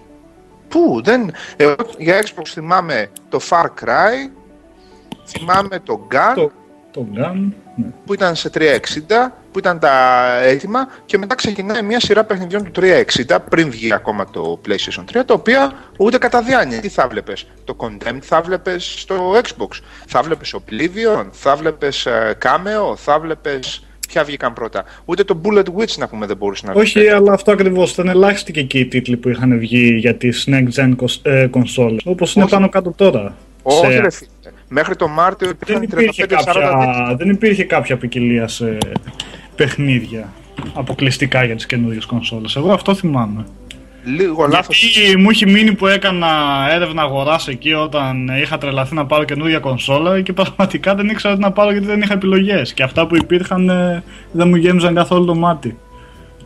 Δηλαδή, μέχρι, μέχρι ένα εξάμεινο μετά, δηλαδή γύρω στο Πάσχα, από τη στιγμή που κυκλοφόρησε το 360, κοντά ρε παιδί μου, ας πούμε Μάιο, υπήρχαν πάνω από 40-45 παιχνίδια που ήταν μόνο για 360. Α, το Hitman, το Blood Money ήταν cross-gen. Ε, και αυτό συνέβαινε κατά Δεν κύριο μπορώ λόγο. τώρα να βρω να σου απαριθμίσω απλά. Τα θυμάμαι, Σου ρε, λέω- πόσο, εντάξει. Ναι, τα θυμάμαι. Για Drive Club, επειδή ρωτάνε τα παιδιά, δεν έχω πει ακόμα παιδιά. Στην πορεία θα μιλήσουμε για Drive Club περισσότερο. Γιατί σας είχα υποσχεθεί και στο κείμενο και στο podcast. Συγγνώμη που διακόπτω, παιδιά. Όμως πήρατε φόρα, δεν ολοκλήρωσα τη σκέψη μου. Ναι, δεν, ε, καλά, ναι. Ναι, σωστό. Εντάξει. Ναι, ναι. Ε, λίγο σοκαριστήκαμε από το πρώτο και προσπαθήσαμε να έρθουμε στα αίσια μας. Ε, Από την κατοχήρωση του, των πνευματικών Ναι, δικαιωμάτων του του, όρου, ναι, ναι, ναι. upgrade gen, έτσι. Ναι. ναι, ναι, ναι, ναι. Λοιπόν, ε, δεν έχω να προσθέσω τίποτα άλλο. Μην το λάθος να σχολιάσετε. Αν ε, και κατά πόσο έτσι συμμερίζεστε ή έστω περνά από το μυαλό σας μια τέτοια άποψη και εσείς και τα παιδιά βέβαια που μας ακούνε τώρα ε, και αν υ- έχετε μέσα στο μυαλό σας, στο πίσω μέρος του μυαλού κάποιο φόβο για, την τρόπο, για τον τρόπο που εξελίσσεται μέχρι στιγμής ε, αυτό το ας πούμε φαινόμενο της νέας γενιάς, της αναβαθμισμένης γενιάς. Βλέπουμε λοιπόν παιχνίδια ε, να βγαίνουν σε όλες τις κονσόλες της αγοράς και σε PS3 και σε 360 και σε PS4 και σε One με το ζόρι και με το στανιό τα reviews να γίνονται στη νέα γενιά γιατί έχουμε περισσότερα μοντέλα χαρακτήρων ταυτόχρονα στο, στην οθόνη, στο Watch Dogs ή καλύτερους φωτισμούς και πιο ωραία particles και να κουνιέται η καπαρτίνα αλλά πιο Ναι, ρεαλιστικά. δεν λέει τίποτα αυτό, σαφώς. Ναι. Λοιπόν, ε, και τέτοια πράγματα και λίγα, λίγα, λίγα, πολύ λίγα πράγματα πραγματικά καινούρια. Και δεν, παιδιά, ειλικρινά, δεν αναφέρομαι σε καινοτομίες και νέες ιδέες. Όποιος το λέει αυτό ξεχνάει ότι οι καινοτομίες και οι νέες ιδέες έρχονται μια φορά στα 5 χρόνια, μια φορά στα 10 χρόνια. Και αργούν. Και έρχεται και ένα παιχνίδι και κάνει την ανατροπή. Όλες, ε, σε όλες τις Έχουμε καιρό ακόμα γι' αυτά. ναι, σε όλες τις γενιές από το 85 και μετά υπήρχε ένα καλό παιχνίδι, δύο καλά παιχνίδια, τρία και μετά μία μανιέρα καλών παιχνιδιών ή μη καλών παιχνιδιών που αντέγραφαν την επιτυχία και προσπαθούσαν να καπηλευτούν την επιτυχία ε, ενός τίτλου. Δηλαδή είχαμε δει τι είχε, τι είχε γίνει με τα platformers στο NES και στο Super NES και στο Master System και στο Mega Drive. Είδαμε τι έγινε με την με 3D επανάσταση εισαγωγικά ε, με το PlayStation 1 έτσι λοιπόν ε, μην ψάχνουμε συνεχώς καινούργια πράγματα επειδή βγήκε ένα hardware που έχει με- πιο πολύ RAM δεν και καλά Ναι, ναι. αυτό συνέβαινε και θα συμβαίνει για πάντα άλλο αυτό όμως και άλλο το γεγονός ότι δεν υποστηρίζεται επαρκώς κατά την άποψή μου η νέα γενιά ε, περίπου 8 μήνες, 7 πόσο είμαστε τώρα. Όχι. 7 μήνες περίπου. 7 μήνες μετά την Ναι. κυκλοφορία. Πέντε, σχεδόν 7, ναι. Αλλά προσέξτε, ε, 6-7 τέλος πάντων πόσοι είναι οι μήνες, αλλά περίπου ένα χρόνο από όταν ξέραμε ότι θα βγουν αυτές τις κονσόλες και δύο χρόνια και πλέον από όταν τα studios ήξεραν ότι θα βγουν αυτές τις κονσόλες. Γιατί Ναι. εδώ έρχομαι και να προσθέσω, παιδιά. 6 λέει Γιώργο. Nike τι εννοείς 6. Μήνες. 6 μήνες, οκ, thanks. Να προσθέσω εδώ κάτι που μου είπαν, ε, τους ξέφυγε α, από τα παιδιά στην ε, Evolution για τον Drive Club που είχα πάει, δείχνοντάς μας ε, τα τοπία, τους χάρτες στις χώρες που είχαν πάει, γιατί πήγανε, ε, και εδώ πέρα καλύπτω λιγάκι και τον Drive Club με την ευκαιρία, ε, δείχνοντας τους χάρτες που είχαν πάει στις χώρες για να φωτογραφίσουν και να κάνουν μελέτη, για να περάσουν την αισθητική και το τοπίο των χωρών αυτών μέσα στο παιχνίδι, δηλαδή ε, Χιλή, Νορβηγία, Ινδία, Σκοτία κλπ. Τους ξέφυγε και ένα ανέκδοτο, ε, όχι χιούμορ, ανέκδοτη ιστορία με την κυριολεξία της έννοιας, ότι πριν από τέσσερα χρόνια, προσέξτε παιδιά, πριν από τέσσερα χρόνια σχεδόν από σήμερα, είχε πάει άνθρωπος της Evolution Studios στη Σκοτία και ρώτησε έναν χωρικό, έναν τσοπάνι, αν μπορεί να φωτογραφίσει το χώρο γύρω από το κτήμα του για ένα παιχνίδι που ετοιμάζαν για το PS4. Ναι. Και γελάγανε όλοι εκεί πέρα οι άνθρωποι της Evolution ότι αυτό ήταν το πρώτο spoiler για το PS4 πολύ πριν ανακοινωθεί. Αλλά λέει, κατάλαβε το λάθος του ο άνθρωπος αυτός που το είπε, αλλά δεν ε, αγχώθηκαν γιατί σου λέει τώρα ένας άνθρωπος στη Σκωτία στο βουνό επάνω τσοπάνης θα κάνει tweet ότι βγαίνει PS4 και γελούσαν ας πούμε, Ναι. ναι. Συνέβη όμως αυτό. Συνέβη. Θέλω να πω λοιπόν ότι τα, στ- εμείς το έχουμε το σύστημα το PS4 και το One εδώ και 6 μήνες οι εταιρείες εδώ και 2 και 3 χρόνια γνωρίζουν ότι θα βγουν έχουν τα specs και δουλεύουν πάνω σε αυτά είναι δυνατόν Μάιο πριν την E3 και τόσους μήνες μετά να μην έχουμε παιχνίδια εκεί ό- α- ό,τι ακούμε να είναι και cross-gen ως επιτοπλίστων Δεν, α, δεν ανέρει το ένα το άλλο. Δεν ξέρω, συνεχίζω να πιστεύω ότι είχε περάσει και αρκετός καιρός και τότε για να δούμε καλούς τίτλους. Ακόμα δηλαδή και να μην υπήρχαν ε, τόσα cross-gen, πάλι χρειάστηκε να περάσει αρκετό διάστημα για να δούμε κάτι πραγματικά σοβαρό στις προηγούμενες κονσόλες. Αλλά και τώρα Κάτσε. ήδη βλέπεις, ακούς ότι οι εταιρείες αρχίζουν και προετοιμάζουν πράγματα που θα είναι συγκεκριμένα. Ακόμα και οι εταιρείες που είναι να βγάλουν για multi-platform, ετοιμάζουν πράγματα που θα είναι μόνο για, τις, για αυτή τη γενιά πλέον. αυτή τη στιγμή παιδιά και Λοιπόν, να Το- σου να πω Πόσα κάτι είναι; πάνω Το σε αυτό. Πόσα- Batman, το Assassin's Creed, Ναι, το... πρόσεξε Νικόλα, πόσα είναι τα παιχνίδια που ξέρουμε 100% ότι είναι μόνο για τη νέα γενιά. Όσα μπορεί η μνήμη μας να μας επιτρέψει αυτή τη στιγμή, έτσι. Πόσα είναι. Είναι το έχουν πέντε. κυκλοφορήσει εννοείς ή που Όχι, θα όχι, βγουν; όχι, που περιμένουμε εννοώ για το επόμενο ο- εξάμηνο, οχτάμηνο. Μέχρι The τέλος του Order, χρόνου. Batman, το Assassin's Unity, Ναι. ε, ε, Batman, Unity, ε, The Order, το, Το Far Witcher Cry έφυγε. Cross Gen, το Witcher έφυγε το Έφυγε το 2015, κάτι να ανακοινωθεί στην E3 και να είναι για Νοέμβριο πολύ χλωμό, ε, μέσα στο καλοκαίρι κάτι άλλο, στο δεν καλοκαίρι. Το θυμάμαι. καλοκαίρι δεν υπάρχει τίποτα από αυτά. Τα μεγάλα. Xbox One δεν θυμάμαι να έχει κάτι. Halo έχει φύγει, δεν εννοείται 2015. Το Όχι. Destiny είναι cross-gen. Το Destiny είναι Ποιο- cross το gen και Destiny. και PC και είναι απ' όλα, ναι. Ναι. Ε, α, έχουμε Call of Duty. Εσύ. Έχουμε Call of Duty. Next gen. Νομίζω είναι μόνο next gen αυτό ή είναι cross-gen για αυτό. Σοβαρά μιλάμε τώρα. Θα Δεν βάλει νομίζω να το Activision. βγάλουν. Ναι, ναι, έλατε, ναι. τι λέω τώρα Υπάρχει εγώ. περίπτωση. Ναι, ναι, ναι, είναι δυνατό. Και θα- αν είναι next gen, μόνο θα είναι next gen. Και το Metal Gear, έτσι. Και το Metal Cross Gen και το Cross. Evil Within είναι cress- ε, Cross Gen. Cross-gen, ναι. Το Mad Max. Το AC Unity που λέει ο Γιώργος εδώ. Το AC Unity το είπα. Α, Ναι, ναι. Ναι, το Mad Max. Πότε πήγε το Mad Και Max; αυτό, Α, cross- αυτό, Λέει- ναι. αυτό cross-gen είναι, δεν είναι... Και θα πάει και cross gen, αυτό λέω. Ναι. Ναι, ναι όχι. Halo Ε, 5 λοιπόν. για το 14, για το 15 είναι, παιδιά; Ναι, μια φορά εγώ Νίκο επιμένω, ε, επιμένω γιατί. Σαββά μου, στο- συγγνώμη, χίλια συγγνώμη που σε διακόπτω. Χίλια Ναι, ναι. συγγνώμη, για να μην χαθεί το comment από τον Πελτέ που του είπα για το δώρο του προηγουμένως. PM Ναι. στείλε, Πελτέ. Ένα PM σε μένα. Μπες στο τομέα community, Ναι. βρες με και στείλε μου ένα PM με όνομα, επίθετο, Ε, διεύθυνση, TAF κάπα κινητό για το courier. Και και αφημί. αύριο- Λοιπόν, Όχι, αφημί δεν χρειάζομαι. τον καιρό, λίγο πριν το launch του, α, του 360, εγώ έπαιρνα φανατικά το official το αγγλικό, το Xbox Magazine. Μου άρεσε. Όχι το 360 World, το magazine, το Ναι, ναι, official. ναι. Λοιπόν, και είχε Α, εκείνο ε, το παιδιά, section. έχουμε και το drive. δηλαδή, ε, τώρα δεν λέγαμε γι' αυτό, είδες. ναι, Και το ε, Sunset Overdrive. Ορίστε, το μαζεύω. Sunset Πόσα Overdrive. είναι, 6-7 είναι; 6-7 Ε, είναι; χαμός. Πέντε είπαμε, πέντε είπαμε, πέντε είπαμε. Κάτσε, Πέντε. τι 6-7, πέντε. Λοιπόν, ε, και θυμάμαι ρε παιδί μου το section με το 360 τι περιμένουμε και τι και τα λοιπά. Λοιπόν, το Condemn ήταν σίγουρο. Next gen ήταν γιατί σε κονσόλα δεν μπορούσες να το δεις αυτό το πράγμα. Έτσι. Λοιπόν, το Condemn ήταν σίγουρο. Τα launch ε, του, του 360 ήταν τα 5-6 launch. Perfect Dark, ε, Cameo, ε, Forza, PGR. Το Forza ήταν, νομίζω αργότερα βγήκε το Forza το 3. Ναι, ένα από τα δύο. PGR σίγουρα. νομίζω ήταν. Ε, Το πρώτο, PCR πρώτο. ήταν launch σίγουρα. Το PGR Α, ήταν launch. αυτό. Ναι, λοιπόν, το Oblivion που ήταν να βγει Δεκέμβριο και τελικά είχε πάει λίγο αργότερα γιατί δεν προλάβει να βγει Δεκέμβριο. Το Oblivion δεν ήταν σημαντική κυκλοφορία. Έσπασε, Ναι, ναι, ναι. έσπασε τα μία. Ήταν καθαρό next gen όσον αφορά τις κονσόλες. Ε, Μιλάμε για πολύ βόδιτη τύπρα, όχι αστεία πράγματα. Έτσι. Λοιπόν, ε, και αρχίζουμε μετά το Quake, το 4, το οποίο δεν έπαιζε στις παλιές κονσόλες τέτοιο πράγμα. Έτσι. Ήτανε, για τους Mhm. κονσολάδες ήταν ε, καθαρό, τελείως πεντακάθαρο πράγμα. Τώρα τα έχω όλα μαζί γιατί όταν πήρα το 360 πήρα με τη σειρά τους τίτλους και, και ήξερες επίσης ότι ετοιμάζεται το Gears και έβλεπες τις φωτογραφίες, είχαν γεμίσει τον τόπο. Ήξερες ότι ετοιμάζεται το Resident Evil και είχαν γεμίσει τον τόπο. Δηλαδή, τα ξέρει ότι έρχονται αυτά τα παιχνίδια. Να το, το επόμενο Resident Evil που θα είναι και στο 360.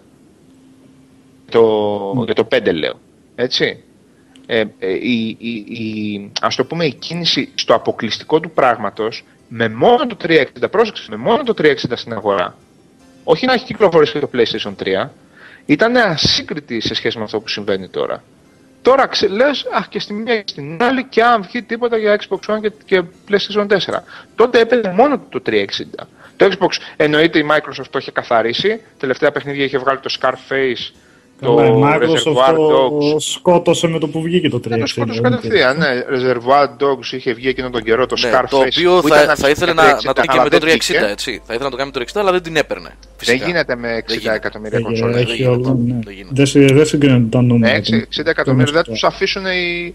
Πρώτα απ' όλα με το, με το Xbox, ούτε, ούτως ή άλλως ήταν σε επίπεδο σχεδόν πειράματος, που έλεγε ο άλλος εντάξει, ας, ας το βγάλω για να καθιερωθεί. Οι συγκρίσεις των, των μεγάλων franchise δεν συγκρίνονταν με PlayStation 2, μόνο κάτι οι Splinter Cell άγγιξαν και πούλησαν πολύ καλά στο Xbox και όχι στο PlayStation 2 τόσο, γιατί ήταν και πολύ ανώτερες οι εκδόσεις.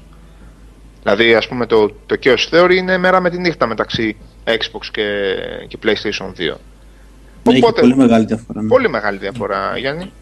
Στο, στο Xbox ήταν ε, α, κατα- ε, υποβαθμισμένη η έκδοση του PC και στο PlayStation 2 ήταν ένα άχαρο πράγμα. Πολύ, έλειπε και περιεχόμενο, έτσι δεν είναι; Έλειπε Λοιπόν, και περιεχόμενο. ναι. αλλά αυτό το πράγμα στην προηγούμενη γενιά εγώ θα δεχθώ ότι αντικαταστήθηκε στην περίπτωση του PlayStation κυρίως όχι με τα cross-gen, όσο με το ότι συνέχιζαν να βγαίνουν αυτόνομα παιχνίδια για PlayStation 2. Αυτό ναι, το δέχομαι. Δηλαδή, αυτό που εμείς βλέπουμε τώρα cross-gen γιατί το επιτρέπει η τεχνολογία, στην προηγούμενη γενιά το βλέπαμε ότι ε, ήταν να βγει το στο PlayStation 3 το Α και το Β παιχνίδι και τα παιχνίδια στο PlayStation 2 έβγαιναν με ρυθμούς καταιγιστικούς. JRPG, Ναι, ισχύει αυτό, Ιαπωνέζικα. Αυτό, ναι, θα το δεχτώ και ίσως, όχι θα το δεχτώ, είναι γεγονός. Και ίσως να υποκαθιστά αυτό που λέμε τώρα για το cross-gen αυτής της, δε- δεν μπορεί να λειτουργήσει αυτόνομα αυτή τη στιγμή η κονσόλα το 360 να πει ο άλλος θα συνεχίσει να υποστηρίζει το PlayStation 3 το υποστηρίζει υπό όρους ότι θα κάνω ένα downgrade στο, στον τίτλο μου για να το βλα- βγάλω και PlayStation 3 στο, στο, Play- στο PlayStation 2 είχε τόσο τεράστια βάση που λέγει όλος ξεκινάω παιχνίδι για το PlayStation 2 τέλος Ποιο είχα παίξει τελευταία τελευταία ρε παιδιά; PlayStation 2. Καλά, κάτι Wild Arms 5, το 5 ήταν, το 4 ήταν, που έβγαιναν το ένα μετά το άλλο. Εδώ βγήκε το God of War, ρε φίλε, παράλληλο. Το God of War 2 βγήκε μέσα στην επόμενη γενιά.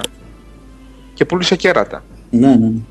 Γιατί κινούταν αυτόνομα το PlayStation 2. Το Xbox είχε σκοτωθεί, το 360 πήγαινε το δρόμο του και καθιερωνόταν κιόλας, όχι απλά πήγαινε το δρόμο του. Γιατί Σεπτέμβρη Εντάξει, θα μου πεις 9 μήνες μετά. Οκ. 9 μήνες μετά εμφανίζεται το Gears of War και τελειώνουν όλα όσον αφορά τον καθορισμό της νέας γενιάς. Καθορίστηκε εκεί πέρα η νέα γενιά. Μπήκαμε. Αλλά έχει παιχνίδια. Εγώ το πήρα το 360 με, για- με παιχνίδια. Δηλαδή είχα να παίξω, ρε παιδί μου. Πώς να σου το πω. Είχα πράγμα να παίξω. Εγώ δεν είχα να πω. Είχα πάρει ένα Ε, δεν θα κάνει Condemned. τέτοια έρευνα αγορά όσο, Τι- όσο εγώ. Δεν ξέρω. Πλάκα κάνω. αλλά- Έλα, θα. Αν δείτε μεταξύ τώρα το profile. Αλλά πάλι αργά ή γρήγορα θα γίνει και αυτή η αλλαγή. Δηλαδή δεν νομίζω ότι είναι. Ολόκληρο δεν- bullet Δεν πιστεύω witch ότι θα είναι απλά. Πώς; Ολόκληρο bullet, bullet Witch είχαμε. Το Bullet Witch δεν το θυμάσαι; Το Παράδεκτο, Bullet ένα Witch. παράδεκτο. Ναι, ναι, ναι. Α, ναι, α, Είχανε γι' βγει αυτό κάτι το είπες, τέτοια, λες και ναι. ήταν ωραίο, καλό και Ναι, λέω, ναι, κάτσε, πάμε σε άλλο, αυτό. άλλο θυμάμαι εγώ. Ναι, ναι, ναι. Γι' αυτό. Αυτό και το Vampire Rain λεγόταν. Ναι, ναι, τη Square νομίζω ήταν αυτό. Αυτό το Ω, έπος ω, με το ναι, ναι. Splinter Cell με βρικόλακες. Ναι, ναι. Με Αυτό μία είναι με λάθος. χαρά να το πάρει κάποιος να σκάσει στα γέλια με το πόσο Είχα πρόβλημα παίξει έχει και το παιχνίδι. αυτό και το Tenchu. Ναι. Είχα παίξει. Και το Tenchu Tenchu ή δεν το Tenchu, είχα το πάρει. λέμε. δυστυχώς. Γιώργο, Tenchu. πώς- Tenchu ή Tenchu Tenku το το λέμε. Τέντσου, τέντσου. Καλά, ήταν Tenchu. ε, εντάξει ρε παιδιά, ήταν προσβλητικό εκείνο εκεί. Δεν ήταν παιχνίδι εκείνο εκεί. Πάντως από το Vampire Rain κανένα πιστεύω. Αυτό πρέπει να ήταν το. Και είχε βγει το και νέο. εμπλουτισμένη έκδοση για το PlayStation Ναι, 3. ναι. Πάει και το χαιρότανε. Γιατί τότε ήταν το πλάκωμα. Τι βγήκε στο 360, όχι αυτό δεν βγήκε στο PlayStation 3, να τώρα θα βγει με έξτρα υλικό. Όλη η ιστορία επανέκδοση στο PlayStation 3 με έξτρα υλικό. Κατέρευσε σαν χάρτινος πύργος. Δεν έπαιζε τίποτα, μιλάμε έτσι. Δηλαδή ήταν όλα λάθος επιλογές, λάθος παιχνίδια. Δεν έπαιζε τίποτα. Ακόμα και εκείνη η περίφημη τέτοια με το Unreal Tournament που είχε γίνει, όχι θα βγει πρώτα στο PlayStation 3, όχι στο 360, πάτωσε και στα δύο και ησύχασε. Φοβερέ μάχε τότε, επικέ μάχε. Δεν συμβαίνει αυτό το πράγμα τώρα, εννοείται. Όχι, όχι. όχι. Καλή θα θυμάσαι, πιστεύω, έτσι, μέσα στο Game Over τι γινόταν. ε, Και Ναι. παγκοσμίω στα μεγάλα. Εγώ forum, βλέπω τώρα εδώ στο πέρα. Game Over, Ναι. Θυμάσαι τι γινόταν, Εγώ έτσι. βλέπω που γράφουν και τα παιδιά να βγει God of War στο, στο PS4 κτλ. Πού είναι αυτά, ρε παιδιά, Πού είναι αυτέ οι ανακοινώσει. Βγήκε η Microsoft και είπε για το Α, Halo 5. Γιώργο, στην ε, ε3 θα τα περιμένουμε τώρα. Στην E3 Θα δούμε, δηλαδή, θα δεν δούμε, πιστεύω. Θα να- δούμε. Θα δούμε. Όχι, γενικά ας Αυτό πούμε. είναι, πιστεύω ότι θα δούμε πολλά πράγματα από καθαρά next gen τίτλους. Νικολά, λέω ας πούμε ότι. Ε, παράδειγμα για το Halo 5. Έτσι, πήγε για το 2015. Δεν είναι. Και προφανώς θα υπάρξουμε. Ναι, ναι, ναι, ναι. Αυτό να σου πω δεν με πειράζει. Που Αν το σου είδα. δεν σε πειράζει. Τώρα λέμε για, την, ε, για το μαθηματικό του πράγματος. Δηλαδή, τι βγαίνει, τι, τι Ναι, είναι, πού είναι, όχι. πόσο τι, έτοιμη ήταν. Ναι, αυτό εννοούμε. Κάτσε τώρα, μπήκα στο προφίλ μου, τα έπαιζα όλα τότε. κα- Περίμενε. Όλα μπαίναν στην κονσόλα μου. Να σου πω εγώ τώρα τι γινόταν τότε. Περίμενε τώρα. Λοιπόν, όχι, αυτά είναι πολύ λάθος. Όχι, δεν είναι αυτά. Ο, ό,τι Θα να είναι, βγει η πάει. Αΐσα Τάιλερ επί σκηνής, λέει και θα αρχίσει να πετάει τις εκπλήξεις. Μιχαλή, Ναι. Μιχαλή, εκείνη τη συνέντευξη τύπου σιγά μην τη δούμε για τα παιχνίδια της Ubisoft. τρίτη συνεχόμενη φορά ε, ε, τρίτη συνεχόμενη φορά θα βλέπουμε ε, την Αΐσα να περπατάει αριστερά και δεξιά και θα δόμαστε, ξέρετε, πώς είναι που τρέχουν τα σάλια κίνητος κοιτώντας την οθόνη γουρλωμένα τα μάτια και να τρέχουν τα σάλια από το στόμα, έτσι. Ναι, ναι. Απίθανη, απίθανη, απίθανη. Ε, παιδιά, να... Α, να πω λίγο για το Drive Club που κάναμε ακόμα ένα διάλειμμα και να πούμε για κινηματογράφο και ταινίες που θέλετε και σειρές και τα λοιπά. Γιατί Να ρε, προσθέσω όχι, κάτι στο τέλος Γιώργο για την Του- κουβέντα την προηγούμενη. βεβαίως, εννοείται Ότι Γιάννη. διά- διάβασα ένα άρθρο το οποίο ε, έγραφε ότι μετά τη Microsoft που πάει να κάνει άνοιγμα στην αγορά της Κίνας πάει και η Sony να κάνει κάτι αντίστοιχο ε, ιδρύοντας κιόλας και η κοινοπραξία για να ε, κατασκευάζονται και να πουλούνται ε, custom εκδόσεις PlayStation 4 για την αγορά της Κίνας η οποία είναι μια τεράστια αγορά έτσι Ε, δισεκατομμύρια. Ανοίγει τώρα Δεν- απότομα, ναι. Ανοίγει απότομα. Τώρα βέβαια και το θέμα είναι με τη λογοκρισία ποια παιχνίδια θα κυκλοφορούν και πόσο πετσόκομα θα παίζει, αλλά δεν Μα μπορεί καλά, να- έτσι κι αλλιώς δεν θα παίζει και κανείς εκεί, δεν θα αγοράσει παιχνίδια. Ε, Οπότε δεν έχει καμία έτσι. σημασία. Για... Μα τόσα χρόνια γι' αυτό δεν μπαίνουν στην Κίνα όλοι, εκτός από το καθεστώς που απαγορεύει κάποια. Έτσι. Αλλά έτσι κι αλλιώς νομίζω Τι ε, πράγμα. Για το καθεστώς. Ε, Το καθεστώς είναι κλειστό, ναι. είναι κλειστό. Αλλά όμως έχει ανοίξει τις πόρτες του σε καπιταλιστικές ε, τακτικές. 100%. Οπότε όπως, όσοι. και, όπως και η Nintendo που είχε πει ότι θα κυκλοφορήσει ένα, μια άλλη κονσόλα Άλλη κονσόλα για αυτές τις αγορές. Ναι, το- στοχευμένη ναι, στην ναι. αγορά. Ναι, ναι, 100% αυτό. Απλά έχει μια ιδιαιτερότητα όσον αφορά το είδος των παιχνιδιών. Κάποια κινέζικα MMO είναι στην κορυφή. Πολύ mobile γενικώς και τέτοιο. Ε, λόγω κουλτούρας, έτσι. Και λόγω κουλτούρας, ναι. Τώρα το τι θα κυκλοφορήσει εκεί πέρα και το τι παιχνίδι θα πουλήσει, αυτό από την άλλη δεν το ξέρουμε. Γιατί ποτέ αυτή η αγορά δεν εκτέθηκε, δεν εξετέθησε Ναι, είναι παρθένο. στο gaming όπως το ξέρουμε. Ναι. Ναι. Λειτουργήσε με τα MMO, λειτουργήσε με όλη αυτή τη βιομηχανία. Δεν ξέρω εγώ αν μπει η Microsoft με ένα Xbox One και πλασάρει ξαφνικά 15 Xbox One παιχνίδια, τι αποδοχή θα έχει. Και να σας πω την αλήθεια, εγώ λίγο με το ελάχιστο, αυτό το απειροελάχιστο που έχω δει τους Κινέζους να λειτουργούν σε εκθέσεις και σε παρουσιάσεις παιχνιδιών και τέτοια, εγώ θεωρώ ότι θα είναι πολύ πολύ πιο δεκτικοί σε δυτικό τρόπο παιχνίδια π.χ. από τους Ιάπωνες. Δηλαδή, πολύ πιο εύκολα θα βρεθεί η κινέζικη αγορά για, για Halo και για Killzone από ότι θα βρεθεί κοινό στην Ιαπωνία. Ε, Παίζει αυτό. πολύ πιο εύκολο. αν, Συμφωνώ. πάρουμε, αν πάρουμε ως παράδειγμα και τους Κορεάτες. Αν πάρεις ως παράδειγμα το ναι. WoW Ναι, τους Κορεάτες που είναι πολύ ανοιχτοί στα, και οι Κορεάτες, στα βέβαια. δυτικά παιχνίδια, ναι, είναι ενδεχομένως. Και αυτοί, πιο, και αυτοί πιο σφιχτόκολλοι σε σχέση με τους Κινέζους είναι. Ναι, είναι, είναι. είναι. Και έχουν και αυτή την ε, συγκεκριμένη κουλτούρα. Το ότι πέτυχε το StarCraft, ας πούμε, δεν σημαίνει τίποτα για τα, για, το υπόλοιπο, για τα υπόλοιπα είδη. Λοιπόν, Νικόλα, κάτσε τώρα, σε έχω, σε έχω. Double Agent πες. που είχε βγει τελείως ξεχωριστή έκδοση. Άλλο παιχνίδι ήταν το Double Agent Ήταν στο άλλο. 360. Λοιπόν, ε, Rainbow Six Vegas, φίλε. Μέσα στα πρω... στους πρώτους μήνες ήτανε. Και, με... Ghost και μήνες Recon. με το... Ghost Recon που, Advanced, Advanced που- το, Warfighter. το, το Advanced Ναι. Warfighter που σου έπεσε το σαγόνι. Μέρα Ε, με είχε νύχτα. βγει, Κάτσε, είχε το βγει. πρώτο το Vegas πόσο καιρό μετά είχε βγει; Στο 8μηνο, στο 7μηνο, εκεί είχε βγει. Ε, το Ghost Recon είχε βγει και στο Xbox, αλλά στο Xbox ήταν first person shooter. Καμία σχέση, γιατί το είχα τελειώσει, το είχα παίξει και ήταν και φοβερά δύσκολο. Λοιπόν, και το, και το Advanced Warfighter στο 360 ήταν άλλο παιχνίδι εννοείται, έτσι, με το team, με το third person του, με όλα αυτά. Λοιπόν, ε, όχι, τα, πραγματικά τα θυμάμαι και γινόταν χαμός. Πάμε όμως πάλι για ένα οχτάμινο πόσο μετά. Αυτό είναι το θέμα. Ναι, ρε, αλλά ήξερες ότι βγαίνουν. Δηλαδή, εδώ τώρα είμαστε στο 8 μήνο και κοιτάμε τα νύχια μας. Αυτό, λέει ο, αυτό λέει ο Γιώργος. Και όχι μόνο αυτό. Είμαστε στους 6 μήνες από ό,τι είπε και ο Νάικ Φεράρι προηγουμένως, σύμφωνα με τις ημερομηνίες της ακριβής. Ναι. Είμαστε στους 6 μήνες. Saints Row. Μεγάλο παιχνίδι για την Ναι, εποχή. ναι, ναι. Τώρα εγώ θα πετάω παιδιά γιατί βλέπω το προφίλ μου και θυμάμαι τώρα. Εντάξει, Λοιπόν, μην- είμαστε να- στους 6 μήνες, συν 3 που δεν υπάρχει τίποτα μες στο καλοκαίρι. Συν Μπράβο, κανένα δυο αυτό. ακόμα ω τον Οκτώβριο που θα αρχίσουμε να βλέπουμε ακριβώς, κάτι. ακριβώς, Θα, ακριβώς. θα κοντέψουμε χρόνο για να Break. δούμε δηλαδή.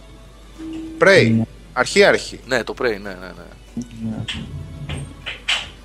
Ε, εγώ μ, τα, τα έλειωνα τότε ό,τι έβγαινε. Είχα παρατήσει στην άκρη τι άλλε κονσόλες και Metal of Honor Airborne.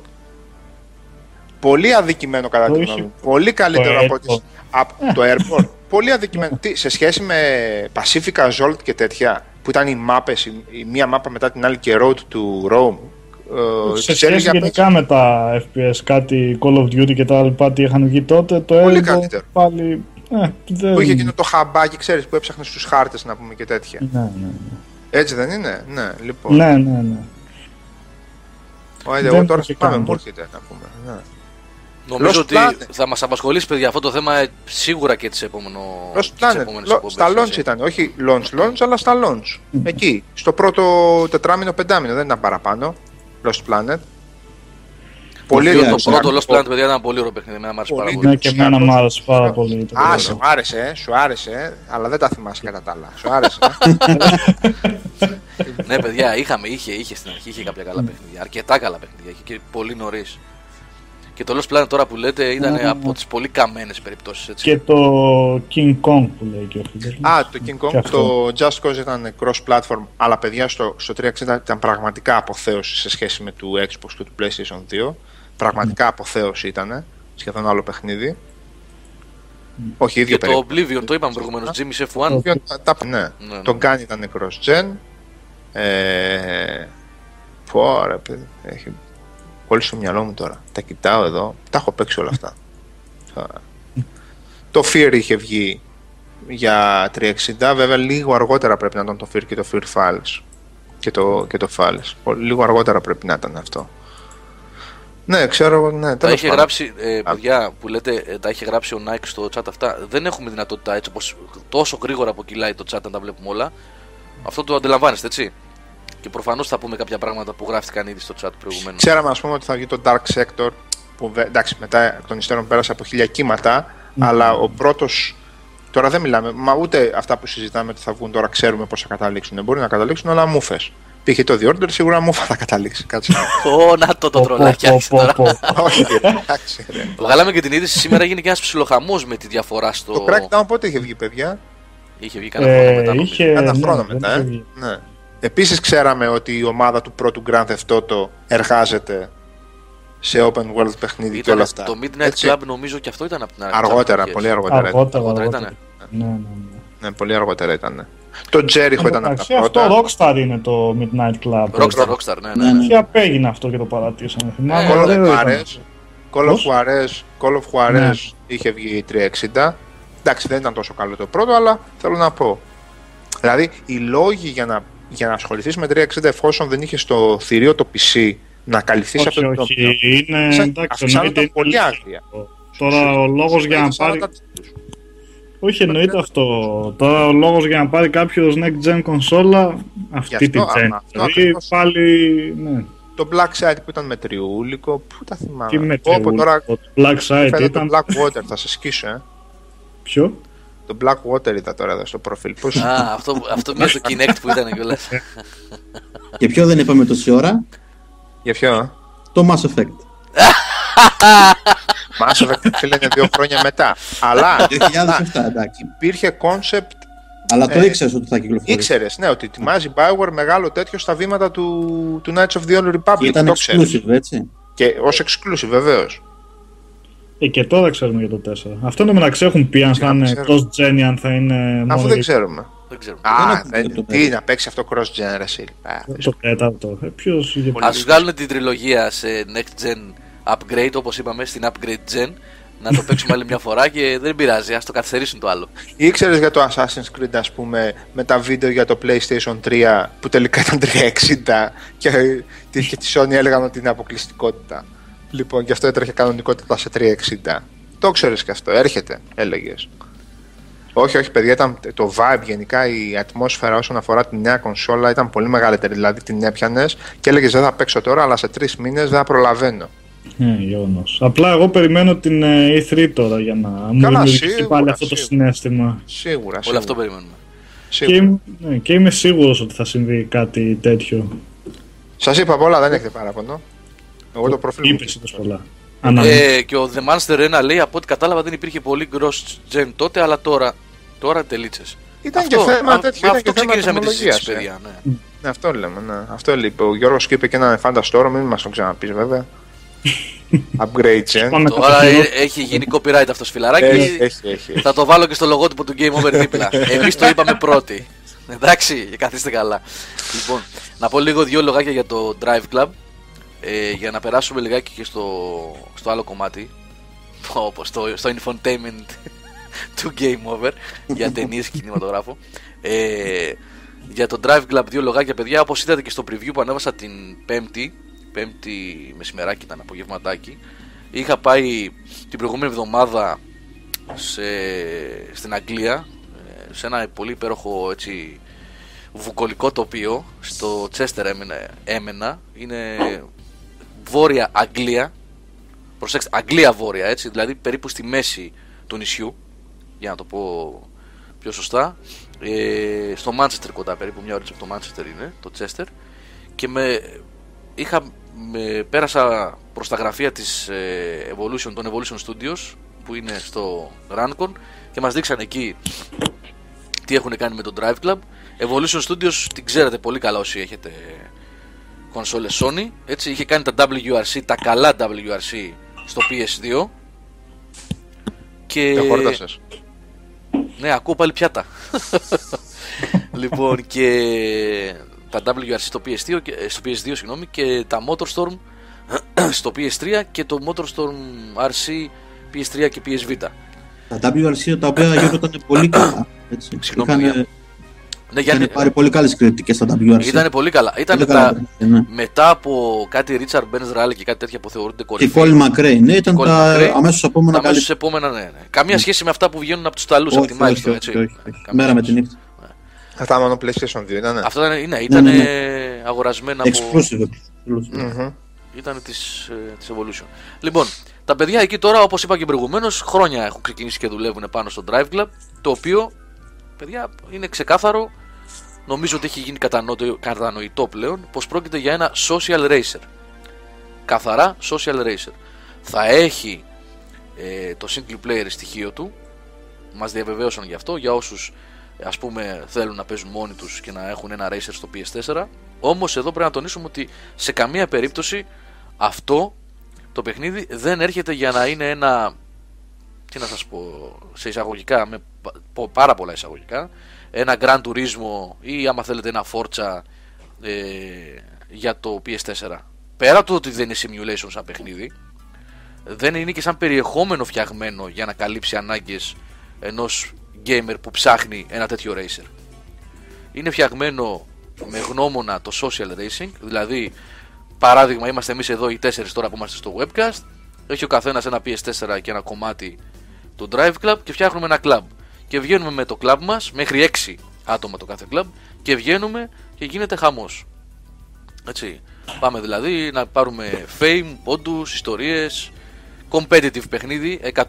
Καγκουροσημωρία που λέγει ο Τεπάλο. Κουνμάρα από τον Τεπάλο. Καγκουροσημωρία, έτσι. Φίνικα για όσου ξέρουν Θεσσαλονίκη και λίγο από Σταυρούπολη. παιδιά. Καγκουροσημωρία, ναι. ναι. Ή λι- Με- λιμανάκια και ρίμπα. Έτσι, αυτό, ναι, ναι. αυτό. Για τα λιμανάκια το γράψα και στο review. Στο, στο preview, συγγνώμη. Στο ρίμπα, εκεί ξέρεις Γιώργο. Ναι, ναι, ναι, ναι, ναι. Εκεί που σκοτώνονται να πούνε. Μπράβο, μπράβο. Έτσι. Και παίζουν κυνηγητό μετά, κλέφτη και αστυνόμοι. Αυτό έτσι ακριβώς είναι. λοιπόν, ε, γελάει ο Γιάννης γιατί τα ξέρει ο Αλθέγκρε. Ε, ο Γιώργο λέει ο Ghost Flash Ferrari καλή. Παιδιά, είχαν, μπήκα και στη Ferrari και στην AMG που είχαν εκεί, την Mercedes, την SLS. Ε, στη Ferrari για να Ήταν μασάρουν. τα δωράκια αυτά, για όποιους Αυτά τα, πήγαιναν. τα δωράκια, ναι, ναι. για να βάλεις 9 στο review όταν βγει το παιχνίδι. Αυτό ξέρεις, έτσι. Ναι. Φέρ τη Ferrari και τον βάζω 12. Δεν μας άφησαν να τους οδηγήσουμε, παιδιά. Καταλάβατε λάθος όσοι είπατε ότι αυτός που με έγραφε στο βίντεο που έχω ένα βιντεάκι μικρό, ε, ότι do you want to take it for a run, είπε αν, θέλω, αν θέλει να κάνει around, δηλαδή να έρθει γύρω-γύρω για να με γράψει. Ούτε για πλάκα δεν μας συστήνανε, δεν μας έδιναν τα οχήματα για να βγούμε. Μόνο να κάνουμε λίγο τον γκάζι και να πούμε στην καμπίνα, γιατί περί καμπίνας πρόκειται και όχι θέση οδηγού. Έτσι, πιλωτήριο ήτανε. Ε, η Ferrari, παιδιά, είναι η Ferrari. Εντάξει, αντιλαμβάνεστε τι είναι. Αλλά αυτό που μου έκανε τρομερή εντύπωση ήταν η AMG, η SLS αυτή, η Mercedes. Είναι αυτή με τις πόρτες που ανοίγουν προς τα πάνω, το Gull Ναι. Wing που λένε. Το οποίο, παιδιά, έμπαινε μέσα, πατούσε στον γκάζι. Πατούσε στον γκάζι. Δυστυχώς δεν έγραψα, δεν μπορούσα να γράψω βίντεο εκεί. Δεν είχα κάποιον να με γράψει. Και όλο το αυτοκίνητο πήγαινε αριστερά-δεξιά από το μαρσάρισμα. Βου, βου, βου, Δηλαδή σιώταν. Δεν ξέρω αν καταλαβαίνετε τι θέλω να πω. ε, κακοκατασκευή βα. Δεν- δεν- Ένα τέρας ήταν, δεν ξέρω και εγώ πόσα άλογα πρέπει να έχει αυτό το αυτοκίνητο μέσα. Μόνο με το μαρσάρισμα κουνιόταν όλο το αυτοκίνητο. Αυτά Τέλος δεν κάνουν όμω για το να. κουνιέται όταν μαλσάρω. Ροπέ, ροπέ, ναι, ναι, ναι. Απίστευτα πράγματα γράφουν παιδιά. εδώ.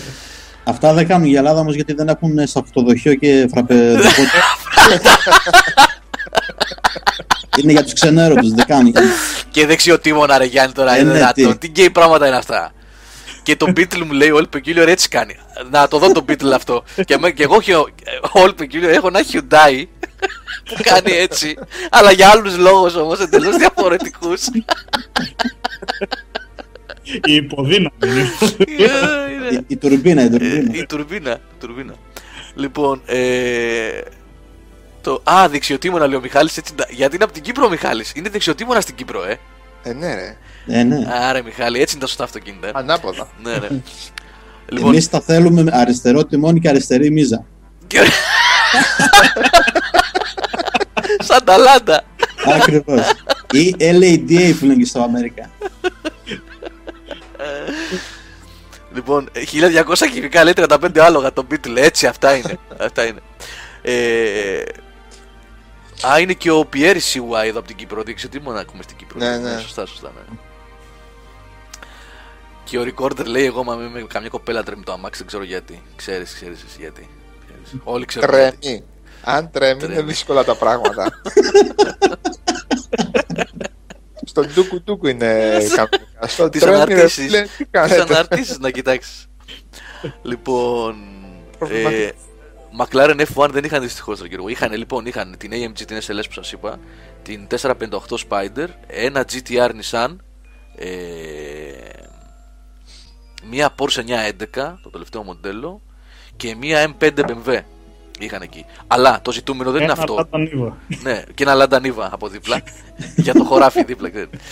λοιπόν, Το GT, το GT όμως. το, το GT. Αυτά θα είναι στο παιχνίδι, σωστά λες Μιχάλη.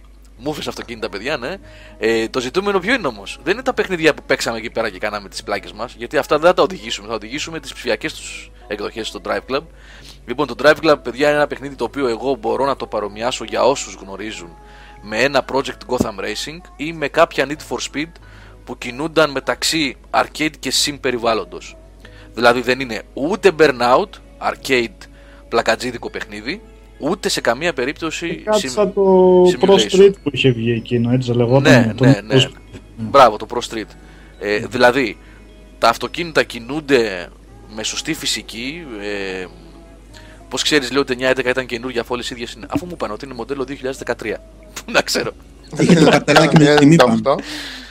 Λοιπόν, κάτι μεταξύ PGR και TDU. Να, ναι, Γιώργο, κάπου εκεί, κάπου εκεί θα έλεγα ότι είναι το μοντέλο χειρισμού. Είναι arcade sim.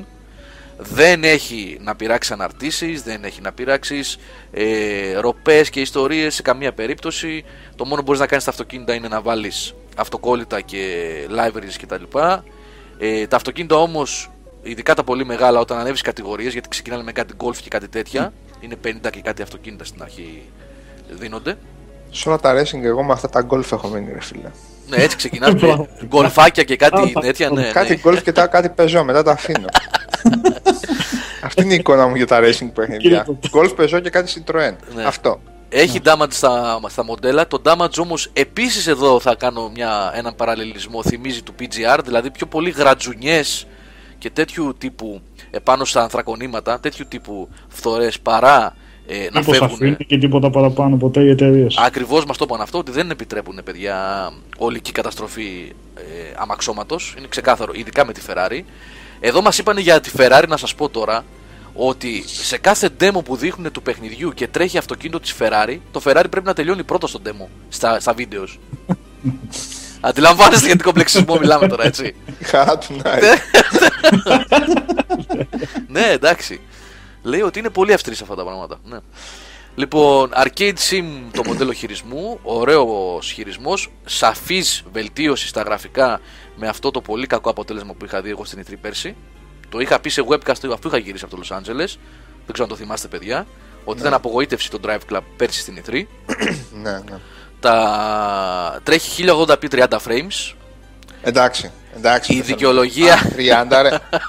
Η δικαιολογία των 30 frames από τον Ρατσίνσκι, να πω το όνομά του σωστά, ελπίζω να το λέω σωστά, τον, create, τον director του παιχνιδιού, είναι ότι το όραμα της Evolution είναι να υπάρχει πάρα πολύ έντονη λεπτομέρεια στο περιβάλλον, να είναι ζωντανή η πίστα, η οποία όντως την είδαμε είναι δυναμική, με κύκλο μέρα νύχτας κλπ. Ε, κοινό με, α- με μεγάλο αριθμό πολυγόνων, όχι στατικό cardboard χάρτινο, έτσι, δέντρα που κινούνται βάσει του ανέμου κλπ. κλπ, κλπ. Ε, και το αποτέλεσμα αυτό μπορούν να το έχουν και να έχουν και το gameplay που θέλουν και το ρυθμό έτσι, και το ρυθμό μέσα στο, στην οδήγηση να το πω έτσι με 1080p 30 frames η άποψη δική μου η ταπεινή είναι ότι στα FPS και στα racing παιχνίδια τα 60 frames παίζουν πολύ μεγάλο ρόλο οι άνθρωποι αυτοί μάλλον κάτι ξέρουν καλύτερα από μένα έτσι. δεν είμαι ούτε προγραμματιστής ούτε game designer ε, σε κάθε περίπτωση το αποτέλεσμα ήταν ωραίο το παιχνίδι φαίνεται ότι είναι σε καλό δρόμο. Μην ξεχνάμε ότι έχουν ακόμα περίπου ένα εξάμηνο. 8 Οκτωβρίου κυκλοφορεί ο τίτλος. Έχουν ένα εξάμηνο μπροστά τους για βελτιώσεις και ιστορίες. Πολύ ωραία δουλειά έχουν κάνει στο audio. Είναι όλες οι ηχογραφήσεις πρωτότυπες δικές τους. Με ειδικές πατέντες που μας δείξανε μικρόφωνα.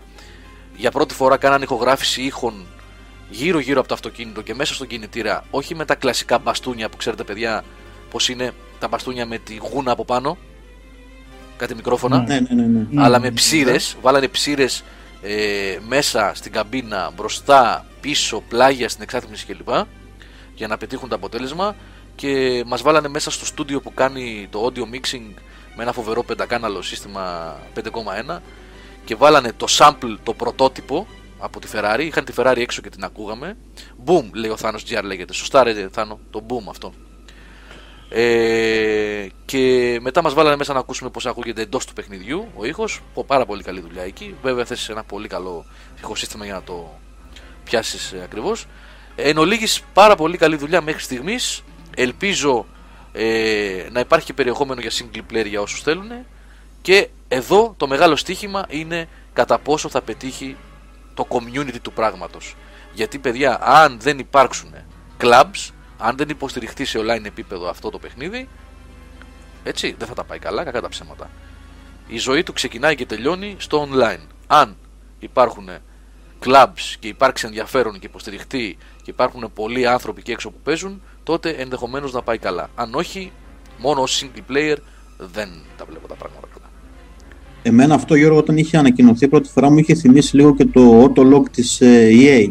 Ναι, Αν το έχει, θυμάσαι. έχει μια τέτοια λογική. Ναι, ναι, ναι. ναι. Ναι. Έχει μια τέτοια Οπότε λογική. πήραν αυτό και το εξελίξανε στην ουσία. Έχει μια λογική. Αυτά με τα challenges και το always online. Πρέπει να είσαι Ναι, πάντα ναι, online ναι, για ναι, να ναι. καταλαβαίνεις ακριβώς τι γίνεται. Σου Ακριβώς. έρχονται ε, τα challenges και η ενημέρωση πάντα να πάσα στιγμή στο app του κινητού σου τι συμβαίνει με το club σου και με τους αντιπάλους. Τρέχουν συνέχεια, τρέχουν Ναι, ναι, συνέχεια. ναι, ναι. Κάτι τέτοια λέει δεν είχε κάνει η Sony και στο PS3 με το MAG. Αυτό ήταν ένα online shooter. Άλλο πράγμα. Ναι, ναι, Online ναι. shooter ήταν αυτό. Εκείνο Αλλά ήταν άλλη με κατάσταση. πολύ μεγάλο αριθμό παιχτών. Πόσους 256 υποστήριζε. παίκτες. Ναι. 200 Ναι, ναι, ναι, Ε, γινόταν βέβαια, χαμός αυτοί εκεί που το πέρα. αγόραζαν και ήταν online δεν ήταν ούτε καν 256 από την υφή. Ε, το είχα παίξει εγώ και ήταν ε, καλά το πρώτο διάστημα βέβαια. Και εγώ είχα παίξει το πρώτο διάστημα. Νικόλα. Γεμίζαν οι Ε, κοίτα, σερβers, Σάββας- Σάββας γινόταν στην ο αρχή- χαμός. Τώρα πόσο κράτησε αυτό δεν ξέρω. Ε, Τις εγώ πρώτες πάντως που εβδομάδες- έπαιξα τις πρώτες εβδομάδες είχε ένα ενδιαφέρον Ναι. μέχρι που με το που Κυκλοφόρησε έκανα στο Battlefield.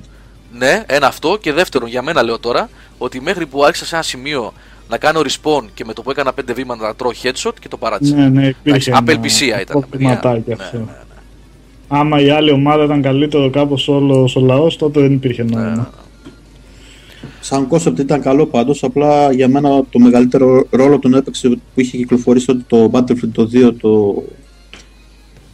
ε, πώς λεγότανε, εκείνη την περίοδο που είχε μαζέψει Ποιο όλο τον το. κόσμο. Που ήταν το πρώτο Battlefield που ήταν σε μοντέρνο περιβάλλον λες. Αυτό δεν λες; Ε, όχι, ήταν ε, αυτό με το κομικό το στυλ που... Α, το Bad Bad Company. Company Α, το 2, έγραψα Bad ανώνυμος Company εδώ. 2, ναι, Company. Το Bad Company. Το Bad Company 2. Bad Company. Λοιπόν, θα βάλω κάνα δύο τραγούδια ακόμα για να. Βάλε, βάλε. Ε, εκτός αν έχετε να προσθέσετε κάτι, μην σας διακόψω. Για να περάσουμε λιγάκι και σε κινηματογράφο και να κλείσουμε σιγά Εγώ σιγά. μετά από το Drive Club. Πολλά. Σπόπης. Λοιπόν, ε, θα βάλω και σχετικό, σχετικά με κινηματογράφο κομμάτι. Πάμε και επιστρέφουμε για να πούμε λίγο για σειρές και κινηματογράφο και ταινίες που είδαμε τώρα τελευταία. Οκ. Πάτησες χαμ, πάτησες χαμ Α, σε μας με, με τις Maiden και τις μαλακίες, αυτά είναι κομμάτια. Το αφήνω να πίνει και από πίσω χαλί έτσι. Τερλέγκας ρε. Κάνει παράσταση στο Dirty FM λέει ο Μάρτιν. Όλα θα τα ακούσετε εδώ ρε. Δεν ζητήσατε και κάτι τέτοιο, να το ορίστε. Λοιπόν, αυτά είναι επιλογή του Γιάννη Τσέλη. Όταν κατεβάζει και πίνει και τις μπύλιες ακούει τέτοια. Α, μπράβο. Ε, θέλει λίγο πόνο, ρε παιδί. Τερλάκα κατέβηκε δημοτικό σύμβουλο στο Δήμο που μένω. Λέει ο Βαγγελέρα. Βγήκε τουλάχιστον. Βγήκε. λοιπόν, εγώ, εγώ τσάμπα, τσάμπα, τσάμπα δεν λέγεται. Τσάμπα. Απαγορεύεται. Απαγορεύεται, παιδιά. Είναι Απαγορεύεται. βέτο του κυρίου Είναι Καζατζίδη βέτο. αυτό. Είναι βέτο του κυρίου βέτο, είναι Καζατζίδη. βέτο, δεν. Δεν θα τα ακούσετε Με σε χτυπάει webcast. πραγματικά. Είναι, μου σηκώνονται τα νύχια κάτω. Τα, τα, του μεγάλου δάκτυλου, τα, το νύχι σηκώνεται. Λοιπόν, δεν μπορούμε να ακούσουμε όλα τα τραγούδια που έχω σήμερα, δεν πειράζει. Θα κρατήσουμε για την άλλη στι άλλες εκπομπές. Λοιπόν, πάμε τώρα να κλείσουμε σιγά σιγά μιλώντας λίγο για τηλεοπτικές σειρές και κινηματογράφο που γουστάρετε και τα είχαμε πει άλλες φορές και βλέπουμε ότι σας αρέσει και όπως βέβαια αρέσει και σε εμάς. Για το ρετυρέ θα μιλήσουμε. Για το ρετυρέ, γιατί είναι οπωσδήποτε ένα cult φαινόμενο της ελληνικής τηλεόρασης. Έτσι. Και σηκώνει Και για το sequel στους μικρομεσαίους. Το μοναδικό sequel σε τηλεοπτικές σειρές, έτσι. Ή reboot, μάλλον Υπήρχαν καλύτερα. sequel. Reboot. Γιατί δεν υπήρχαν ε, sequel ελληνικά; Σε τηλεοπτικές σειρές. Ε, Ε, δεν ήταν sequel. Όχι, αυτό που είχε. Όχι, reboot ήταν βασικά. Σαν reboot, ναι, με την Sorry. Καραγιάννη, ναι. ναι. Λοιπόν, spoiler λέει ο Μιχάλης. Πεθαίνει κόσμος στο Game of Thrones. ναι. Λοιπόν, κάτι λέγατε προηγουμένως στο διάλειμμα ε, για κάτι σειρές. Νικόλα, εγώ δεν τις ξέρω αυτές που είπες. Οπότε ας ξεκινήσουμε να προτείνετε στα παιδιά τι βλέπετε. Αν, Για κομική, μια κομική σειρά έλεγα εγώ το It's Always Sunny in Philadelphia με τον Ντενίρο αυτό μέσα De Vito. παρά ε, Ντενίρο, ναι. Ντεβίτο, ναι. σωστά. Και είναι του Ντεβίτο. Ε, είναι στην παραγωγή και ο Ντεβίτο. Παραγωγή Δεν- είναι. Στην πρώτη σεζόν δεν παίζει, παίζει σε όλες τις υπόλοιπες. Αχα. Αλλά... Παιδιά, όσο μιλάμε. Ο, συγγνώμη που διακόπτω, Νικόλα. Όσο μιλάμε εμείς, εσείς μπορείτε φυσικά να γράφετε στο chat ταινίες που Ε. είδατε τις τελευταίες μέρες. Γιατί νομίζω είχαμε Εσείς το. παραγγέλνετε, εσείς παραγγέλνετε. Παραγγέλνετε. Μιλάμε, Το, ναι. το X-Men νομίζω παίχτηκε. Ναι, το στο Godzilla παίχτηκε. 47-75 που λέει το Godzilla, Spider-Man ναι, το ναι. είδα εγώ, δυστυχώς. Για μένα δεν, δεν βλέπετε αυτή η ταινία. Κάνετε; Βαγγελάρας, περίμενε, περίμενε Βαγγελάρας. Είδα λέει community, μόνο το πρώτο επεισόδιο δεν τρελάθηκα. Λοιπόν, Λογικό. υποθέτω ότι είδες, επειδή το λέγαμε εμείς με το Σάββα Εγώ σε προηγούμενες τρέχα, εκπομπές. είδα το πρώτο επεισόδιο. Όχι, κάθε φορά που μιλάμε για το community λέμε. Κάθε φορά για το community λέμε περιμένετε πέντε επεισόδια. Παιδιά, μην κρίνετε Το το, πρώτο τονίζουμε επεισόδιο. κάθε φορά, Σε είναι καμία δυνατόν. περίπτωση. Όχι, αυτό είναι δεδομένο στι περισσότερες κομικές σειρές βασικά. Να περιμένετε για μερικά επεισόδια community μέχρι να, είναι στρώσουν, πραγματικά- οι, μέχρι να στρώσουν οι χαρακτήρες και να. Στο community, όχι, δεν έχει θέμα στρώσιμα τους χαρακτήρων στο community. Απλά από τη μία ξεκινάει σαν μία αλφα σειρά και μετά γίνεται επιστημονική φαντασία. Δεν Ναι, είναι ναι, θέμα ναι, ναι, ναι. Ότι Ναι, στρώνει αυτό χαρακτήρες εννοώ. και Στην συνδέεσαι. ουσία, Οποιαδήποτε τέτοια σειρά κομική συνήθως που έχω παρατηρήσει δεν ξέρει ακριβώς που θέλει να το πάει. Μετά από μερικά επεισόδια. Ε, μετά από δύο-τρία Και- και επεισόδια ε, απογειώνεται παιδιά ε, σε άλλο πλανήτη η Και σειρά. το το It's Always Sunny Philadelphia ξεκινάει εντελώς normal κομμωδία, αλλά μετά από, τον, από την πρώτη Α, σεζόν ωραία, 16 μπορεί- ναι, φεύγει, δεν πάει ναι. αλλού και αλλού. Είναι όλοι οι χαρακτήρες στον κόσμο τους. Ε, να πω στον Hello Maniac ότι το. Ε, ε, λέει, μα, λέει ο. λοιπόν, λέει ο Hello Maniac ότι ευχαριστώ τον άτομο και τον Σάβα που μου είπε για το community γιατί κτλ. κτλ. Τον Σάβα θα ευχαριστήσετε, όχι εμένα. Γιατί και ο Σάβα εμένα μου το είπε. Και επίσης εδώ μια παρένθεση και συγγνώμη που διακόπτω την τροή της συζήτησης. Κάτι ακόμα που μου είπε ο Σάβα που έχει να κάνει με gaming. Πάω λίγο πίσω και ζητώ συγγνώμη για το ξενέρωμα αυτό. Αλλά είναι πολύ Αχ, με σημαντικό. Λοιπόν, κατεβάστε όσοι έχετε λοιπόν. Αυτό είναι πάλι copyright Σάββας Καζατζίδης. Ναι. Το Lone Wolf σε iOS ή σε Android συσκευές. Α, καλά, παιδιά, ναι. Λοιπόν, επειδή το κατέβασα Σάββα και έπαιζα, έπαιζα ναι στην. Έπαιξες, στη- δεν το δεν στις το πτήσεις, συζητήσαμε. ναι, δεν το Το συζητήσαμε. ναι. Ξέχασα, ρε φίλε. Ναι, γιατί Στις ήταν τότε με, πτήσεις. το, Λον- με την Αγγλία, ναι, με το Ναι, χωριό. ναι, ναι. ρε Πηγαίνοντας φίλε. στην Αγγλία γυρίζοντα έπαιζα αυτό. Λοιπόν, παιδιά, όσοι είσαστε παλιότεροι, ίσως να θυμάστε κάποια βιβλία που είχαν βγει που λεγόταν Create Your Own Story ή Endeavor. κάπως έτσι. Του Ντέβερ, Τζο Ντέβερ. Joe Dever. Low. Ναι. Λοιπόν, τα οποία βιβλία τι ήταν; Ήταν βιβλία κανονικότατα, χάρτινα, έτσι, για να μην μπερδευόμαστε. Έτσι. Ξεκινούσες, ήταν φαντασίας, λογοτεχνία φαντασίας ουσιαστικά. Φάνταζε, φάνταζε. Έτσι. Καθαρό φάνταζε. Ναι. Και καθώς διάβαζες την ιστορία, σου έλεγε ο συγγραφέας, τώρα ο ήρωάς σου βρίσκεται στο συγκεκριμένο σταυροδρόμι. Τι θα επιλέξεις να κάνεις; Αν επιλέξεις να κάνεις αυτό, πήγαινε στη σελίδα 55. Αν επιλέξεις να κάνεις αυτό, πήγαινε στη σελίδα 80. Λέμε τώρα, Ε, παιδιά, πολύ. ε, με συ- νουμεράκια παραγράφων. Συνοπτικά, ναι. ναι, συνοπτικά τα λέω τώρα. Καλά, ναι. Λοιπόν, και πρακτικά είχες ένα RPG σε βιβλίο. Βαγγελάρα, ο Τριβιζάς ο Ευγένιος το έκανε αυτό με παιδικές ιστορίες αργότερα, ναι. Έχεις πολύ, έχεις δίκιο. Εγώ είχα πάρει, μόλις το είχα δει, είχα, είχα κουφαθεί και είχα πάρει δώρο σε ξαδερφούλα μου που ήταν τότε ε, στο δημοτικό. Γιώργο ακριβώς, είχε μιμηθεί αυτό το στήλο ο Τριβιζάς. Δεν ξέρω αν έχεις πάρει ποτέ. όχι, γιατί δεν έχω γράφει πάρει δυστυχώς. Όχι, όχι, γενικώς. όχι, όχι. Εντάξει, είναι πρώτος ο τύπος. Και έκανε αυτό, μιμούταν αυτό το στυλ, αλλά με μια παιδική ιστορία, ρε παιδί μου. Καθαρή παιδική ιστορία. Ναι, ναι. Βέβαια, τις ξέρεις τις παιδικές ιστορίες του Τριβιζά, έτσι. Βεβαίως, ναι, ναι. Λοιπόν, ναι. μαξιλάρια που πετάνε, η πουπουλοχώρα κτλ. Όλα αυτά. Λοιπόν, και γρήγορα γρήγορα το κλείνω για να επιστρέψουμε στα κινηματογραφικά ότι το συγκεκριμένο. Α, το βιβλίο αυτό λοιπόν ήταν ουσιαστικά ένα RPG πρώιμης μορφής. Έτσι, διάβαζες, επέλεγες την ιστορία και πήγαινε Έριχνες παρακάτω. ζάρι, Ε, Ζάρι, έριχνες ναι, ζάρι. ναι, ναι, ναι. Ε, εδώ τώρα βγήκε αυτό το πράγμα σε ψηφιακή μορφή. Ε, Ουσιαστικά διατηρεί το ίδιο πνεύμα. Υπάρχει βιβλίο, γυρίζει σελίδες ψηφιακές κτλ. Διαβάζει την ιστορία, σου εξελίσσεται. Όταν έρχεται η ώρα για κάποιες κινήσεις και για μάχες, πηγαίνουμε σε κανονικό video game με 3D γραφικά, πολύ όμορφα γραφικά. Όχι, δεν είναι αυτό που. που έδειξε ο, Πιε- ο Πιέρης. Δεν είναι αυτό, όχι, όχι. Lone Wolf λέγεται. Είναι Joe Devers Lone Wolf. Joe Devers είναι αυτό εδώ, παιδιά. Λοιπόν, παιδιά είναι δωρεάν στο iOS το πρώτο act και πάρα πολύ προσεγμένη παραγωγή, όχι τίποτα βλακίες που βλέπετε τα δωρεάν στο, στο App Store του κόλπου. Και σε Android είναι όμως, Γιώργο. Σε Στο Android, Android, Android, καλά, ναι. κυρίως σε Android γιατί ο, Android. ο Σάββας το κατέβασε πρώτα και μου το είπε εμένα και Ναι, το ναι, βρήκα ναι. στο iOS. Στο Android μου είπε όμως ότι ακόμα και το act το πρώτο πληρώνεται ή κάτι τέτοιο Σάββα. Ναι, είναι 083 νομίζω, κάτι Ναι. τέτοιο. Ε, και ο Μπάμπης εδώ πέρα, ο Arcade Replay λέει καλά κατεβάστηκε στο το Swordigo. Δεν το ξέρω. Αυτό Μπάμπη υποθέτω ότι είναι κάτι ίδιο. Κάτι Όχι, σαν δεν αυτό που νομίζω. λέμε. Δεν ξέρω. Τέλος πάντων, παιδιά, Ή- ή- δεν θα χάσετε όσοι γουστάρετε και τα RPGs και τα λοιπά και, το, και τα βιβλία. Τα συνδυάζει με πολύ ωραίο τρόπο. Είναι φοβερή παραγωγή. Ε, δείτε το. Δείτε το, παιδιά. Πολύ καλή περίπτωση. Αυτή ήταν η παρένθεση. Ίσως το συζητήσουμε στην επόμενη εκπομπή, να το έχω παίξει και περισσότερο. Το συζητήσουμε περισσότερο. Ε, να επιστρέψουμε στο άλλο. Και Νικόλα, συγγνώμη για τη διακοπή. Ε, όχι, δεν είχα κάτι να προσθέσω εγώ για τη σειρά που έλεγα. Η Always Sun in Philadelphia, τσεκάρετε το. Αυτό. Γιάννη, Εγώ αυτή τη βδομάδα δεν είδα τίποτα. Δεν, ε, Ε, από εκεί και πέρα, όσοι δεν έχετε δει το Breaking Bad, δείτε το. αυτό είναι καινούριο, ε. Παιδιά, ο Νίκος με είχε πήξει για το Breaking Bad.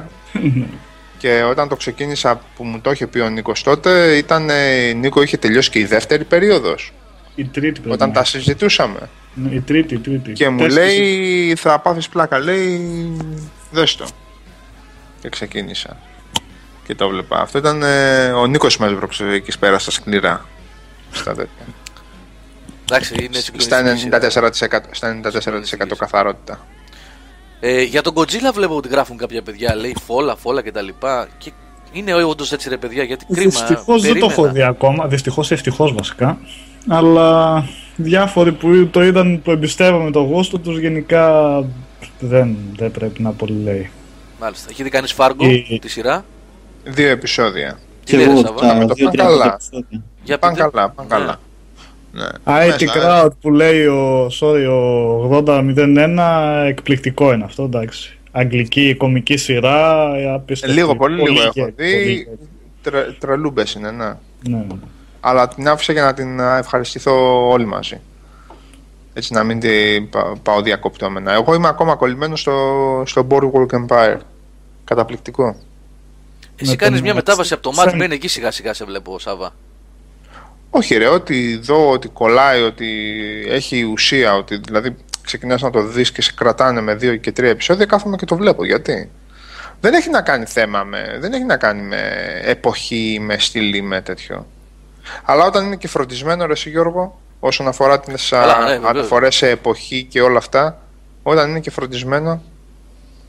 Α, το έχει δει όλο λέει ο Ρούνι. Ε, Mad Men Του χρόνου, λέω Μιχάλης. Λόγω Τελείωσε. Τουρκίας Τελείωσε στο όμως 7ο. με ρωτάει ο Χάλη, άλλος. τελείωσε στο 7ο τώρα, σταμάτησε στο 7ο. Ναι. Πω, ρε φίλε, τι είναι αυτοί οι άνθρωποι. Μας πρίξουν. Τώρα ξεκινάει True Blood νομίζω μέσα στον ε, τέτοιο, Α. η τελευταία σεζόν. Ξεχάσω ότι υπάρχει αυτό. Τελευταία, τελευταία. Σκίζει. Α, ναι, νομίζω, ναι. Που σκίζει. Για το Σπάρτακο που λένε κάποια παιδιά επάνω, ε, εγώ είχα δει τις πρώτες δύο σεζόν. Ε, βασικά η πρώτη σεζόν ήταν ε, ικανοποιητική ως πολύ καλή, αναλόγως με τα Το γούστα. άλλο το prequel ήταν ωραίο. Το prequel ε, Κάτσε. ήταν ok για μένα, έτσι όπως το είδα εγώ. Παιδιά με το νέο ηθοποιό από όταν χάθηκε το παλικάρι το άλλο δυστυχώς, λόγω καρκίνου νομίζω ή κάτι τέτοιο. Ναι, λόγω Χάθηκε. καρκίνου. Λόγω ε, καρκίνου. Ναι. Ναι. Ε, η, επιχείρησα να δω την καινούργια σεζόν με, το, με τον νέο ηθοποιό, δεν μου άρεσε καθόλου. Κάνει πάρα πολύ και ο Καθόλου. ηθοποιός δεν είναι σε καμία περίπτωση αντάξιος του προηγούμενου και σεναριακά είναι λίγο να είχαμε να λέγαμε. δηλαδή Ναι, τίποτα, πήγε τίποτα. απλά καλύτερη σι- καλά η σειρά πριν, οπότε ας βγάλουμε άλλες δύο σεζόν. Ειδικά η τελευταία δεν δεν πολύ βλέπετε. Εγώ στην τρίτη τέλος δεν μπόρεσα να συνεχίσω. Δεν, δεν μου έλεγε τίποτα απολύτως. Τίποτα. τίποτα.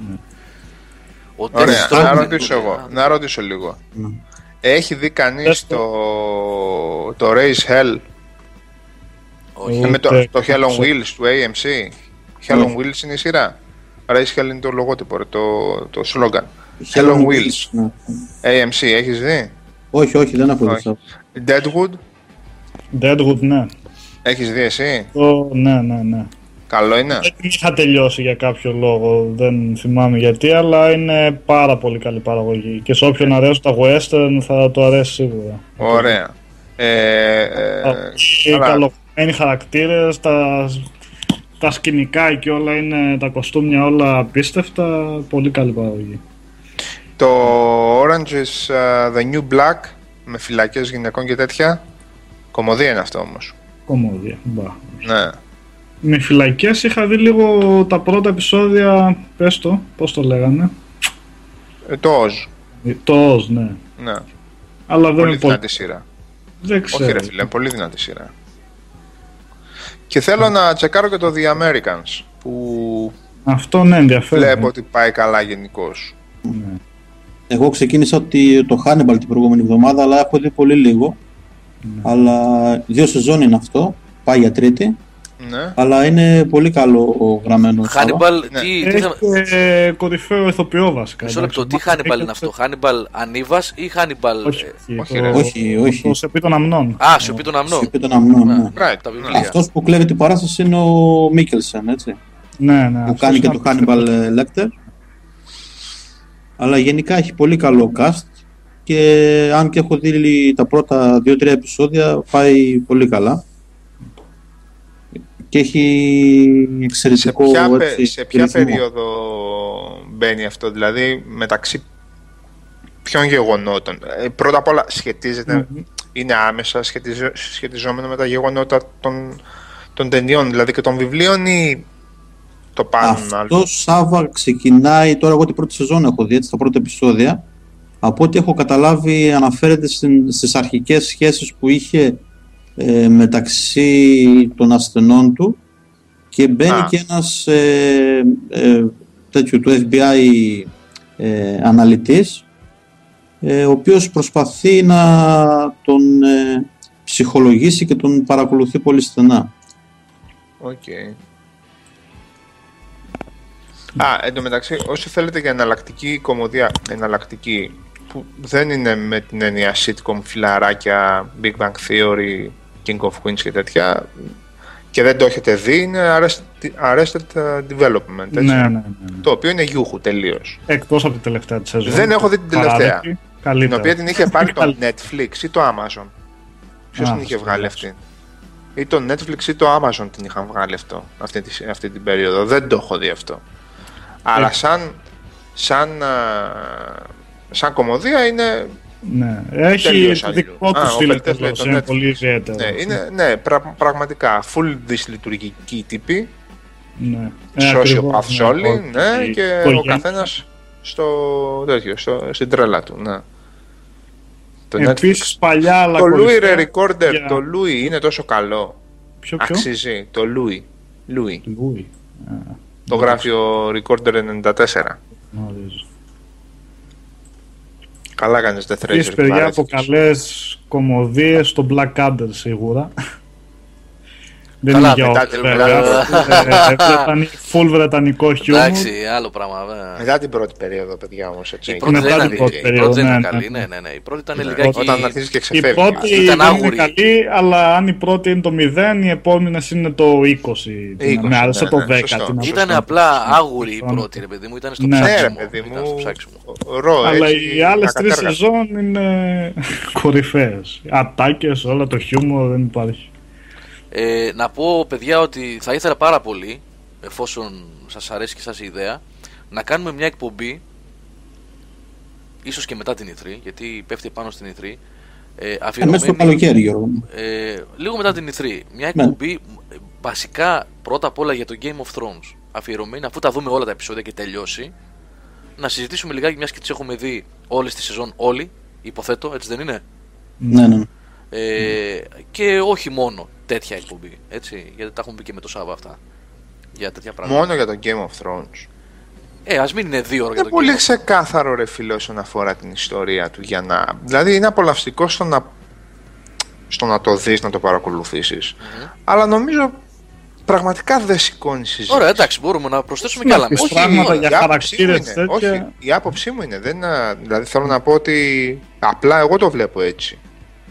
Ε, δεν, δεν αφήνει δεύτερη και τρίτη ανάγνωση, ρε παιδί μου. Αυτό, αυτό δηλαδή, πραγματικά το λες τώρα και προσπαθώ να σκεφτώ, άιδε και τι να πεις.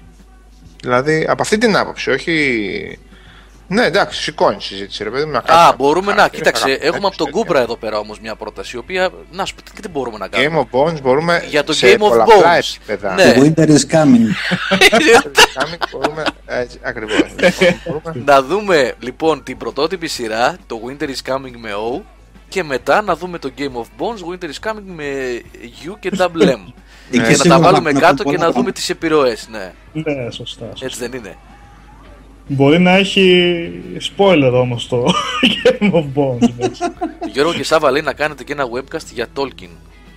Γιατί όχι; Και ο, και ο Γιάννης μπορεί να κάνει και Θα ο πέσει, Νικόλας μπορεί θα να πέσει κάνει. κανένα κεραυνός Και από άλλα κάτω. παιδιά από την ομάδα. Παιδιά, σα έχω πει ότι θα περάσουν όλα τα παιδιά από τα webcast, έτσι. Ειδικά με την. Πιο πολύ Τώρα. για τις ταινίες, γιατί τα βιβλία τα έχω ξεχάσει προπολού. Τα Α, έχω οκ, διαβάσει. οκ. Ε, δεν τα διαβάζεις μία φορά αυτά. Πρέπει να Και τα μία φορά ξαναπιάσω. να τα διάβασες δεν λέει τίποτα. Άιντε και διάβασες μία φορά όταν ήσουν 17 το Silmarillion και. Το είχα διαβάσει, δεν θυμάμαι τη μισή Ε, τι να λεπτομέρεια. θυμάσαι, ρε φίλε, ναι, τι να θυμάσαι. Σαν να διαβάζεις. σαν να διαβάζεις αιματολογία είναι τώρα. Τι, μου- τι μου Ναι. λες.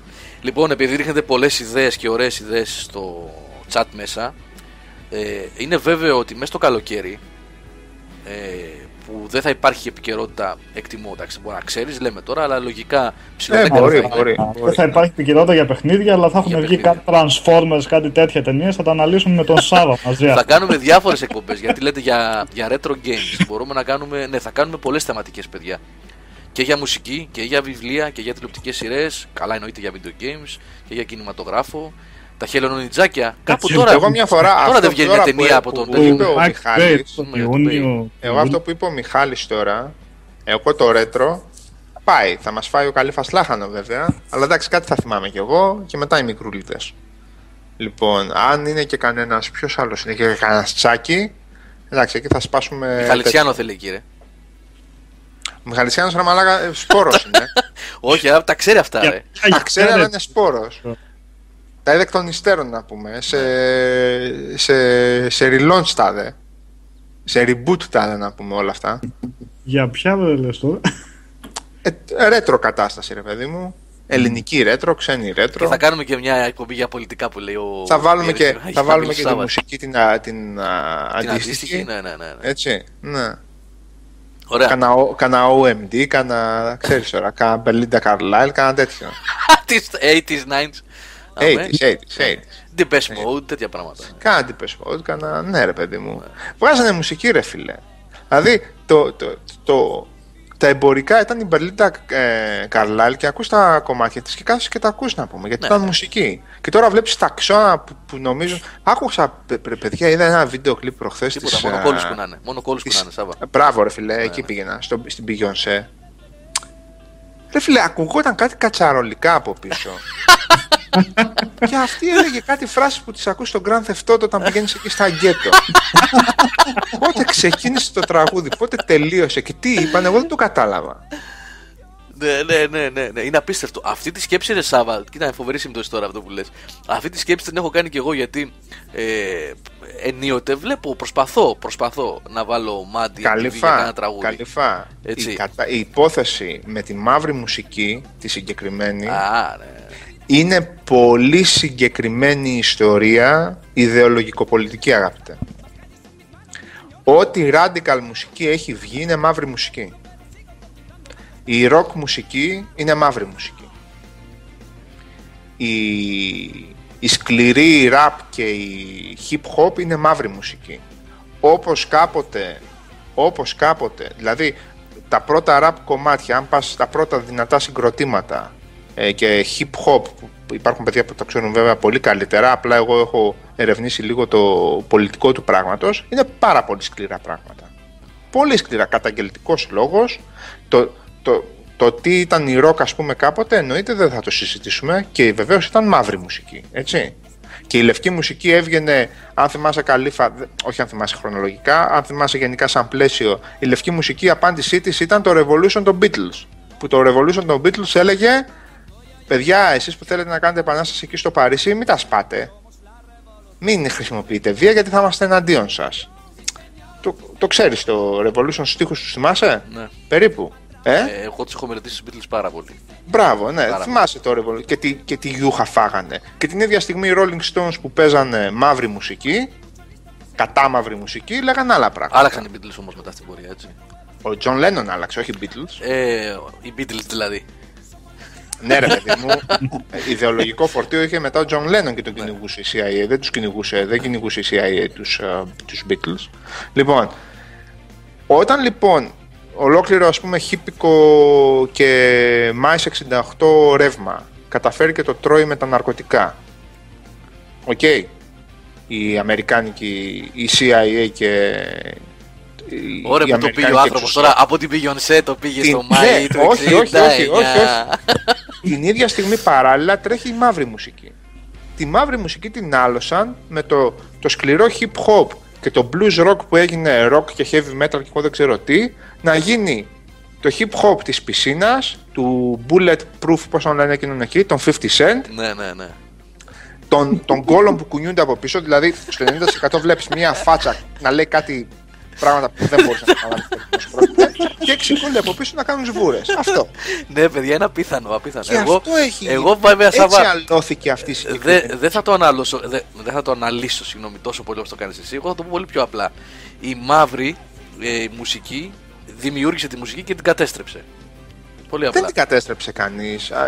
καταστράφηκε η ίδια, αλλά να καταστραφεί η μουσική συνολικά, όχι, δεν καταστράφηκε. Και καλά, η μουσική, όσο υπάρχουν συνθέτες που έχουν επιρροές από οτιδήποτε άλλο. Ε, δεν εννοεί, κατα- εννοείται. Και συνεχίζουν να υπάρχουν μαύρη μου- μου- μουσική, δηλαδή σε όλη την Αμερική με jazz θες, Ε, με βέβαια. Μα έρχονται organ, και πολλοί στην ε, Ελλάδα. Έρχονται χαμός πάρα γίνεται, πολλοί. έτσι. Τζαζίστες σπουδαίοι και παίζουν. Θέλω να σου πω ότι το επαναστατικό, το ρηξικέλευθο, το πώς να σου το πω ρε παιδί μου, το radical του πράγματος το φάγανε. Το- Χαιρέτησε το. Ε, υπάρχει Το φάγανε. και underground σκηνή που δεν παίζεται στο MTV και στο MAD, έτσι. Καλά ρε παιδί μου τώρα, αυτό που πέρασαν εννοώ τώρα σε μαζικό επίπεδο, εννοείται δεν άφανε έναν έναν τους χιπχοπάδες Καλά, που ναι, τραβάνε εννοείται, μουσικά και κάνουν εκατομμύρια είναι και αυτοί, χαίρομαι πολύ. Αλλά το mainstream του πράγματος τελείωσε. Το mainstream του πράγματος, παιδιά, τι είναι hip hop και μαύρη μουσική, κόλος που Beyoncé. κουνιέται εκεί πέρα, Η πάρε. Beyoncé να κουνάει την κολάρα. Και η Beyoncé, με την κολλάρα λοιπόν. Αυτό. Ενώ λοιπόν και επιστρέφουμε στα έτης που λες πριν, πού το πήγες ρε φίλε; Όλα πολιτική είναι Πού ρε το φίλε. πήγες Α, από όλα την Μπελίντα Καρλάιλ έφτασες πολιτική. στο Μάη του 69. Μόνο εσύ θα μπορείς να το κάνεις αυτό. Ωραία. λοιπόν, 69. Ε, Το 69 δεν το ήταν. 69 ήταν ο Παύλος Σιδηρόπουλος. Λοιπόν, Μα όχι, αυτό είναι δεδομένο ρε φίλε.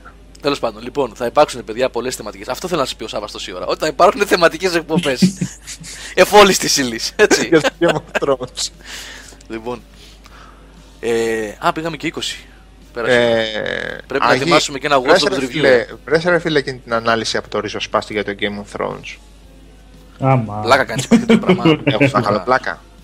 Υπάρχει αυτό. Εγώ. Ναι. Βέβαια. Υπάρχει Υπάρχει, κι όμως, ναι. υπάρχει. ναι. Όσον αφορά το ιμπεριαλιστικό και. Πάει τέτοιο αλλού το πράγμα. θέμα, εντελώς. Καλά, εννοείται αλλού πάει, ρε φίλε. OK, OK. Λοιπόν, θα, επειδή ε, μάζεψα πολλά κομμάτια σήμερα, θα κλείσουμε και με κομμάτια πριν παίξει το θύμο Βλόρα. Έτσι, για να γουστάρετε, να κλείσουμε με τρέλα. Λοιπόν, ευχαριστούμε πάρα πάρα πάρα πολύ τα παιδιά που μείνανε, όλα αυτά τα παιδιά που είναι μέχρι τώρα στο chat μέσα και φυσικά όλους αυτούς που θα κάνουν κλικ από εδώ και στο εξής, που θα είναι ηχογραφημένη εκπομπή εννοώ, στο YouTube που θα την βρείτε από ε, τρίτη μεσημέρι και μετά για τη στήριξη. Έτσι. Εδώ είμαστε δυνατά. Κάνουμε πάντα, πάντα κάναμε, κάνουμε και θα κάνουμε το καλύτερο που μπορούμε. Και όσο μας στηρίζετε, εδώ θα είμαστε και θα περνάμε super και στις εκπομπές μας και σε όλα, σε όλο το Game Over. Λοιπόν, ευχαριστώ πάρα πολύ και τον Γιάννη και τον Νικόλα και τον Σάβα και όλους εσάς που ήσασταν μέσα σήμερα. Ο Γιάννης βέβαια βρήκε το θέμα από το, από το ρισοσπάστη και το έβαλε στο, στο chat με τη μία. Εννοείται βάλε το link. λοιπόν. Ε, να είστε όλοι καλοί παιδιά. Να είστε όλοι Εγώ καλά θέλω, και- να, εγώ θέλω να ευχαριστήσω σήμερα τον ε, Γιάννη τον Πρετεντέρη. Αύριο πρωί πρωί. Άρα. Μου έχεις παλέψει το 7 ημέρων. Review Watch Dogs αύριο, παιδιά. Αύριο πρωί-πρωί. Λοιπόν, να είστε όλοι καλά. Καλό βράδυ από μένα. Καλό σας βράδυ, παιδιά. Φιλάκια πολλά, παιδιά. Να είστε καλά. Φιλάκια πολλά.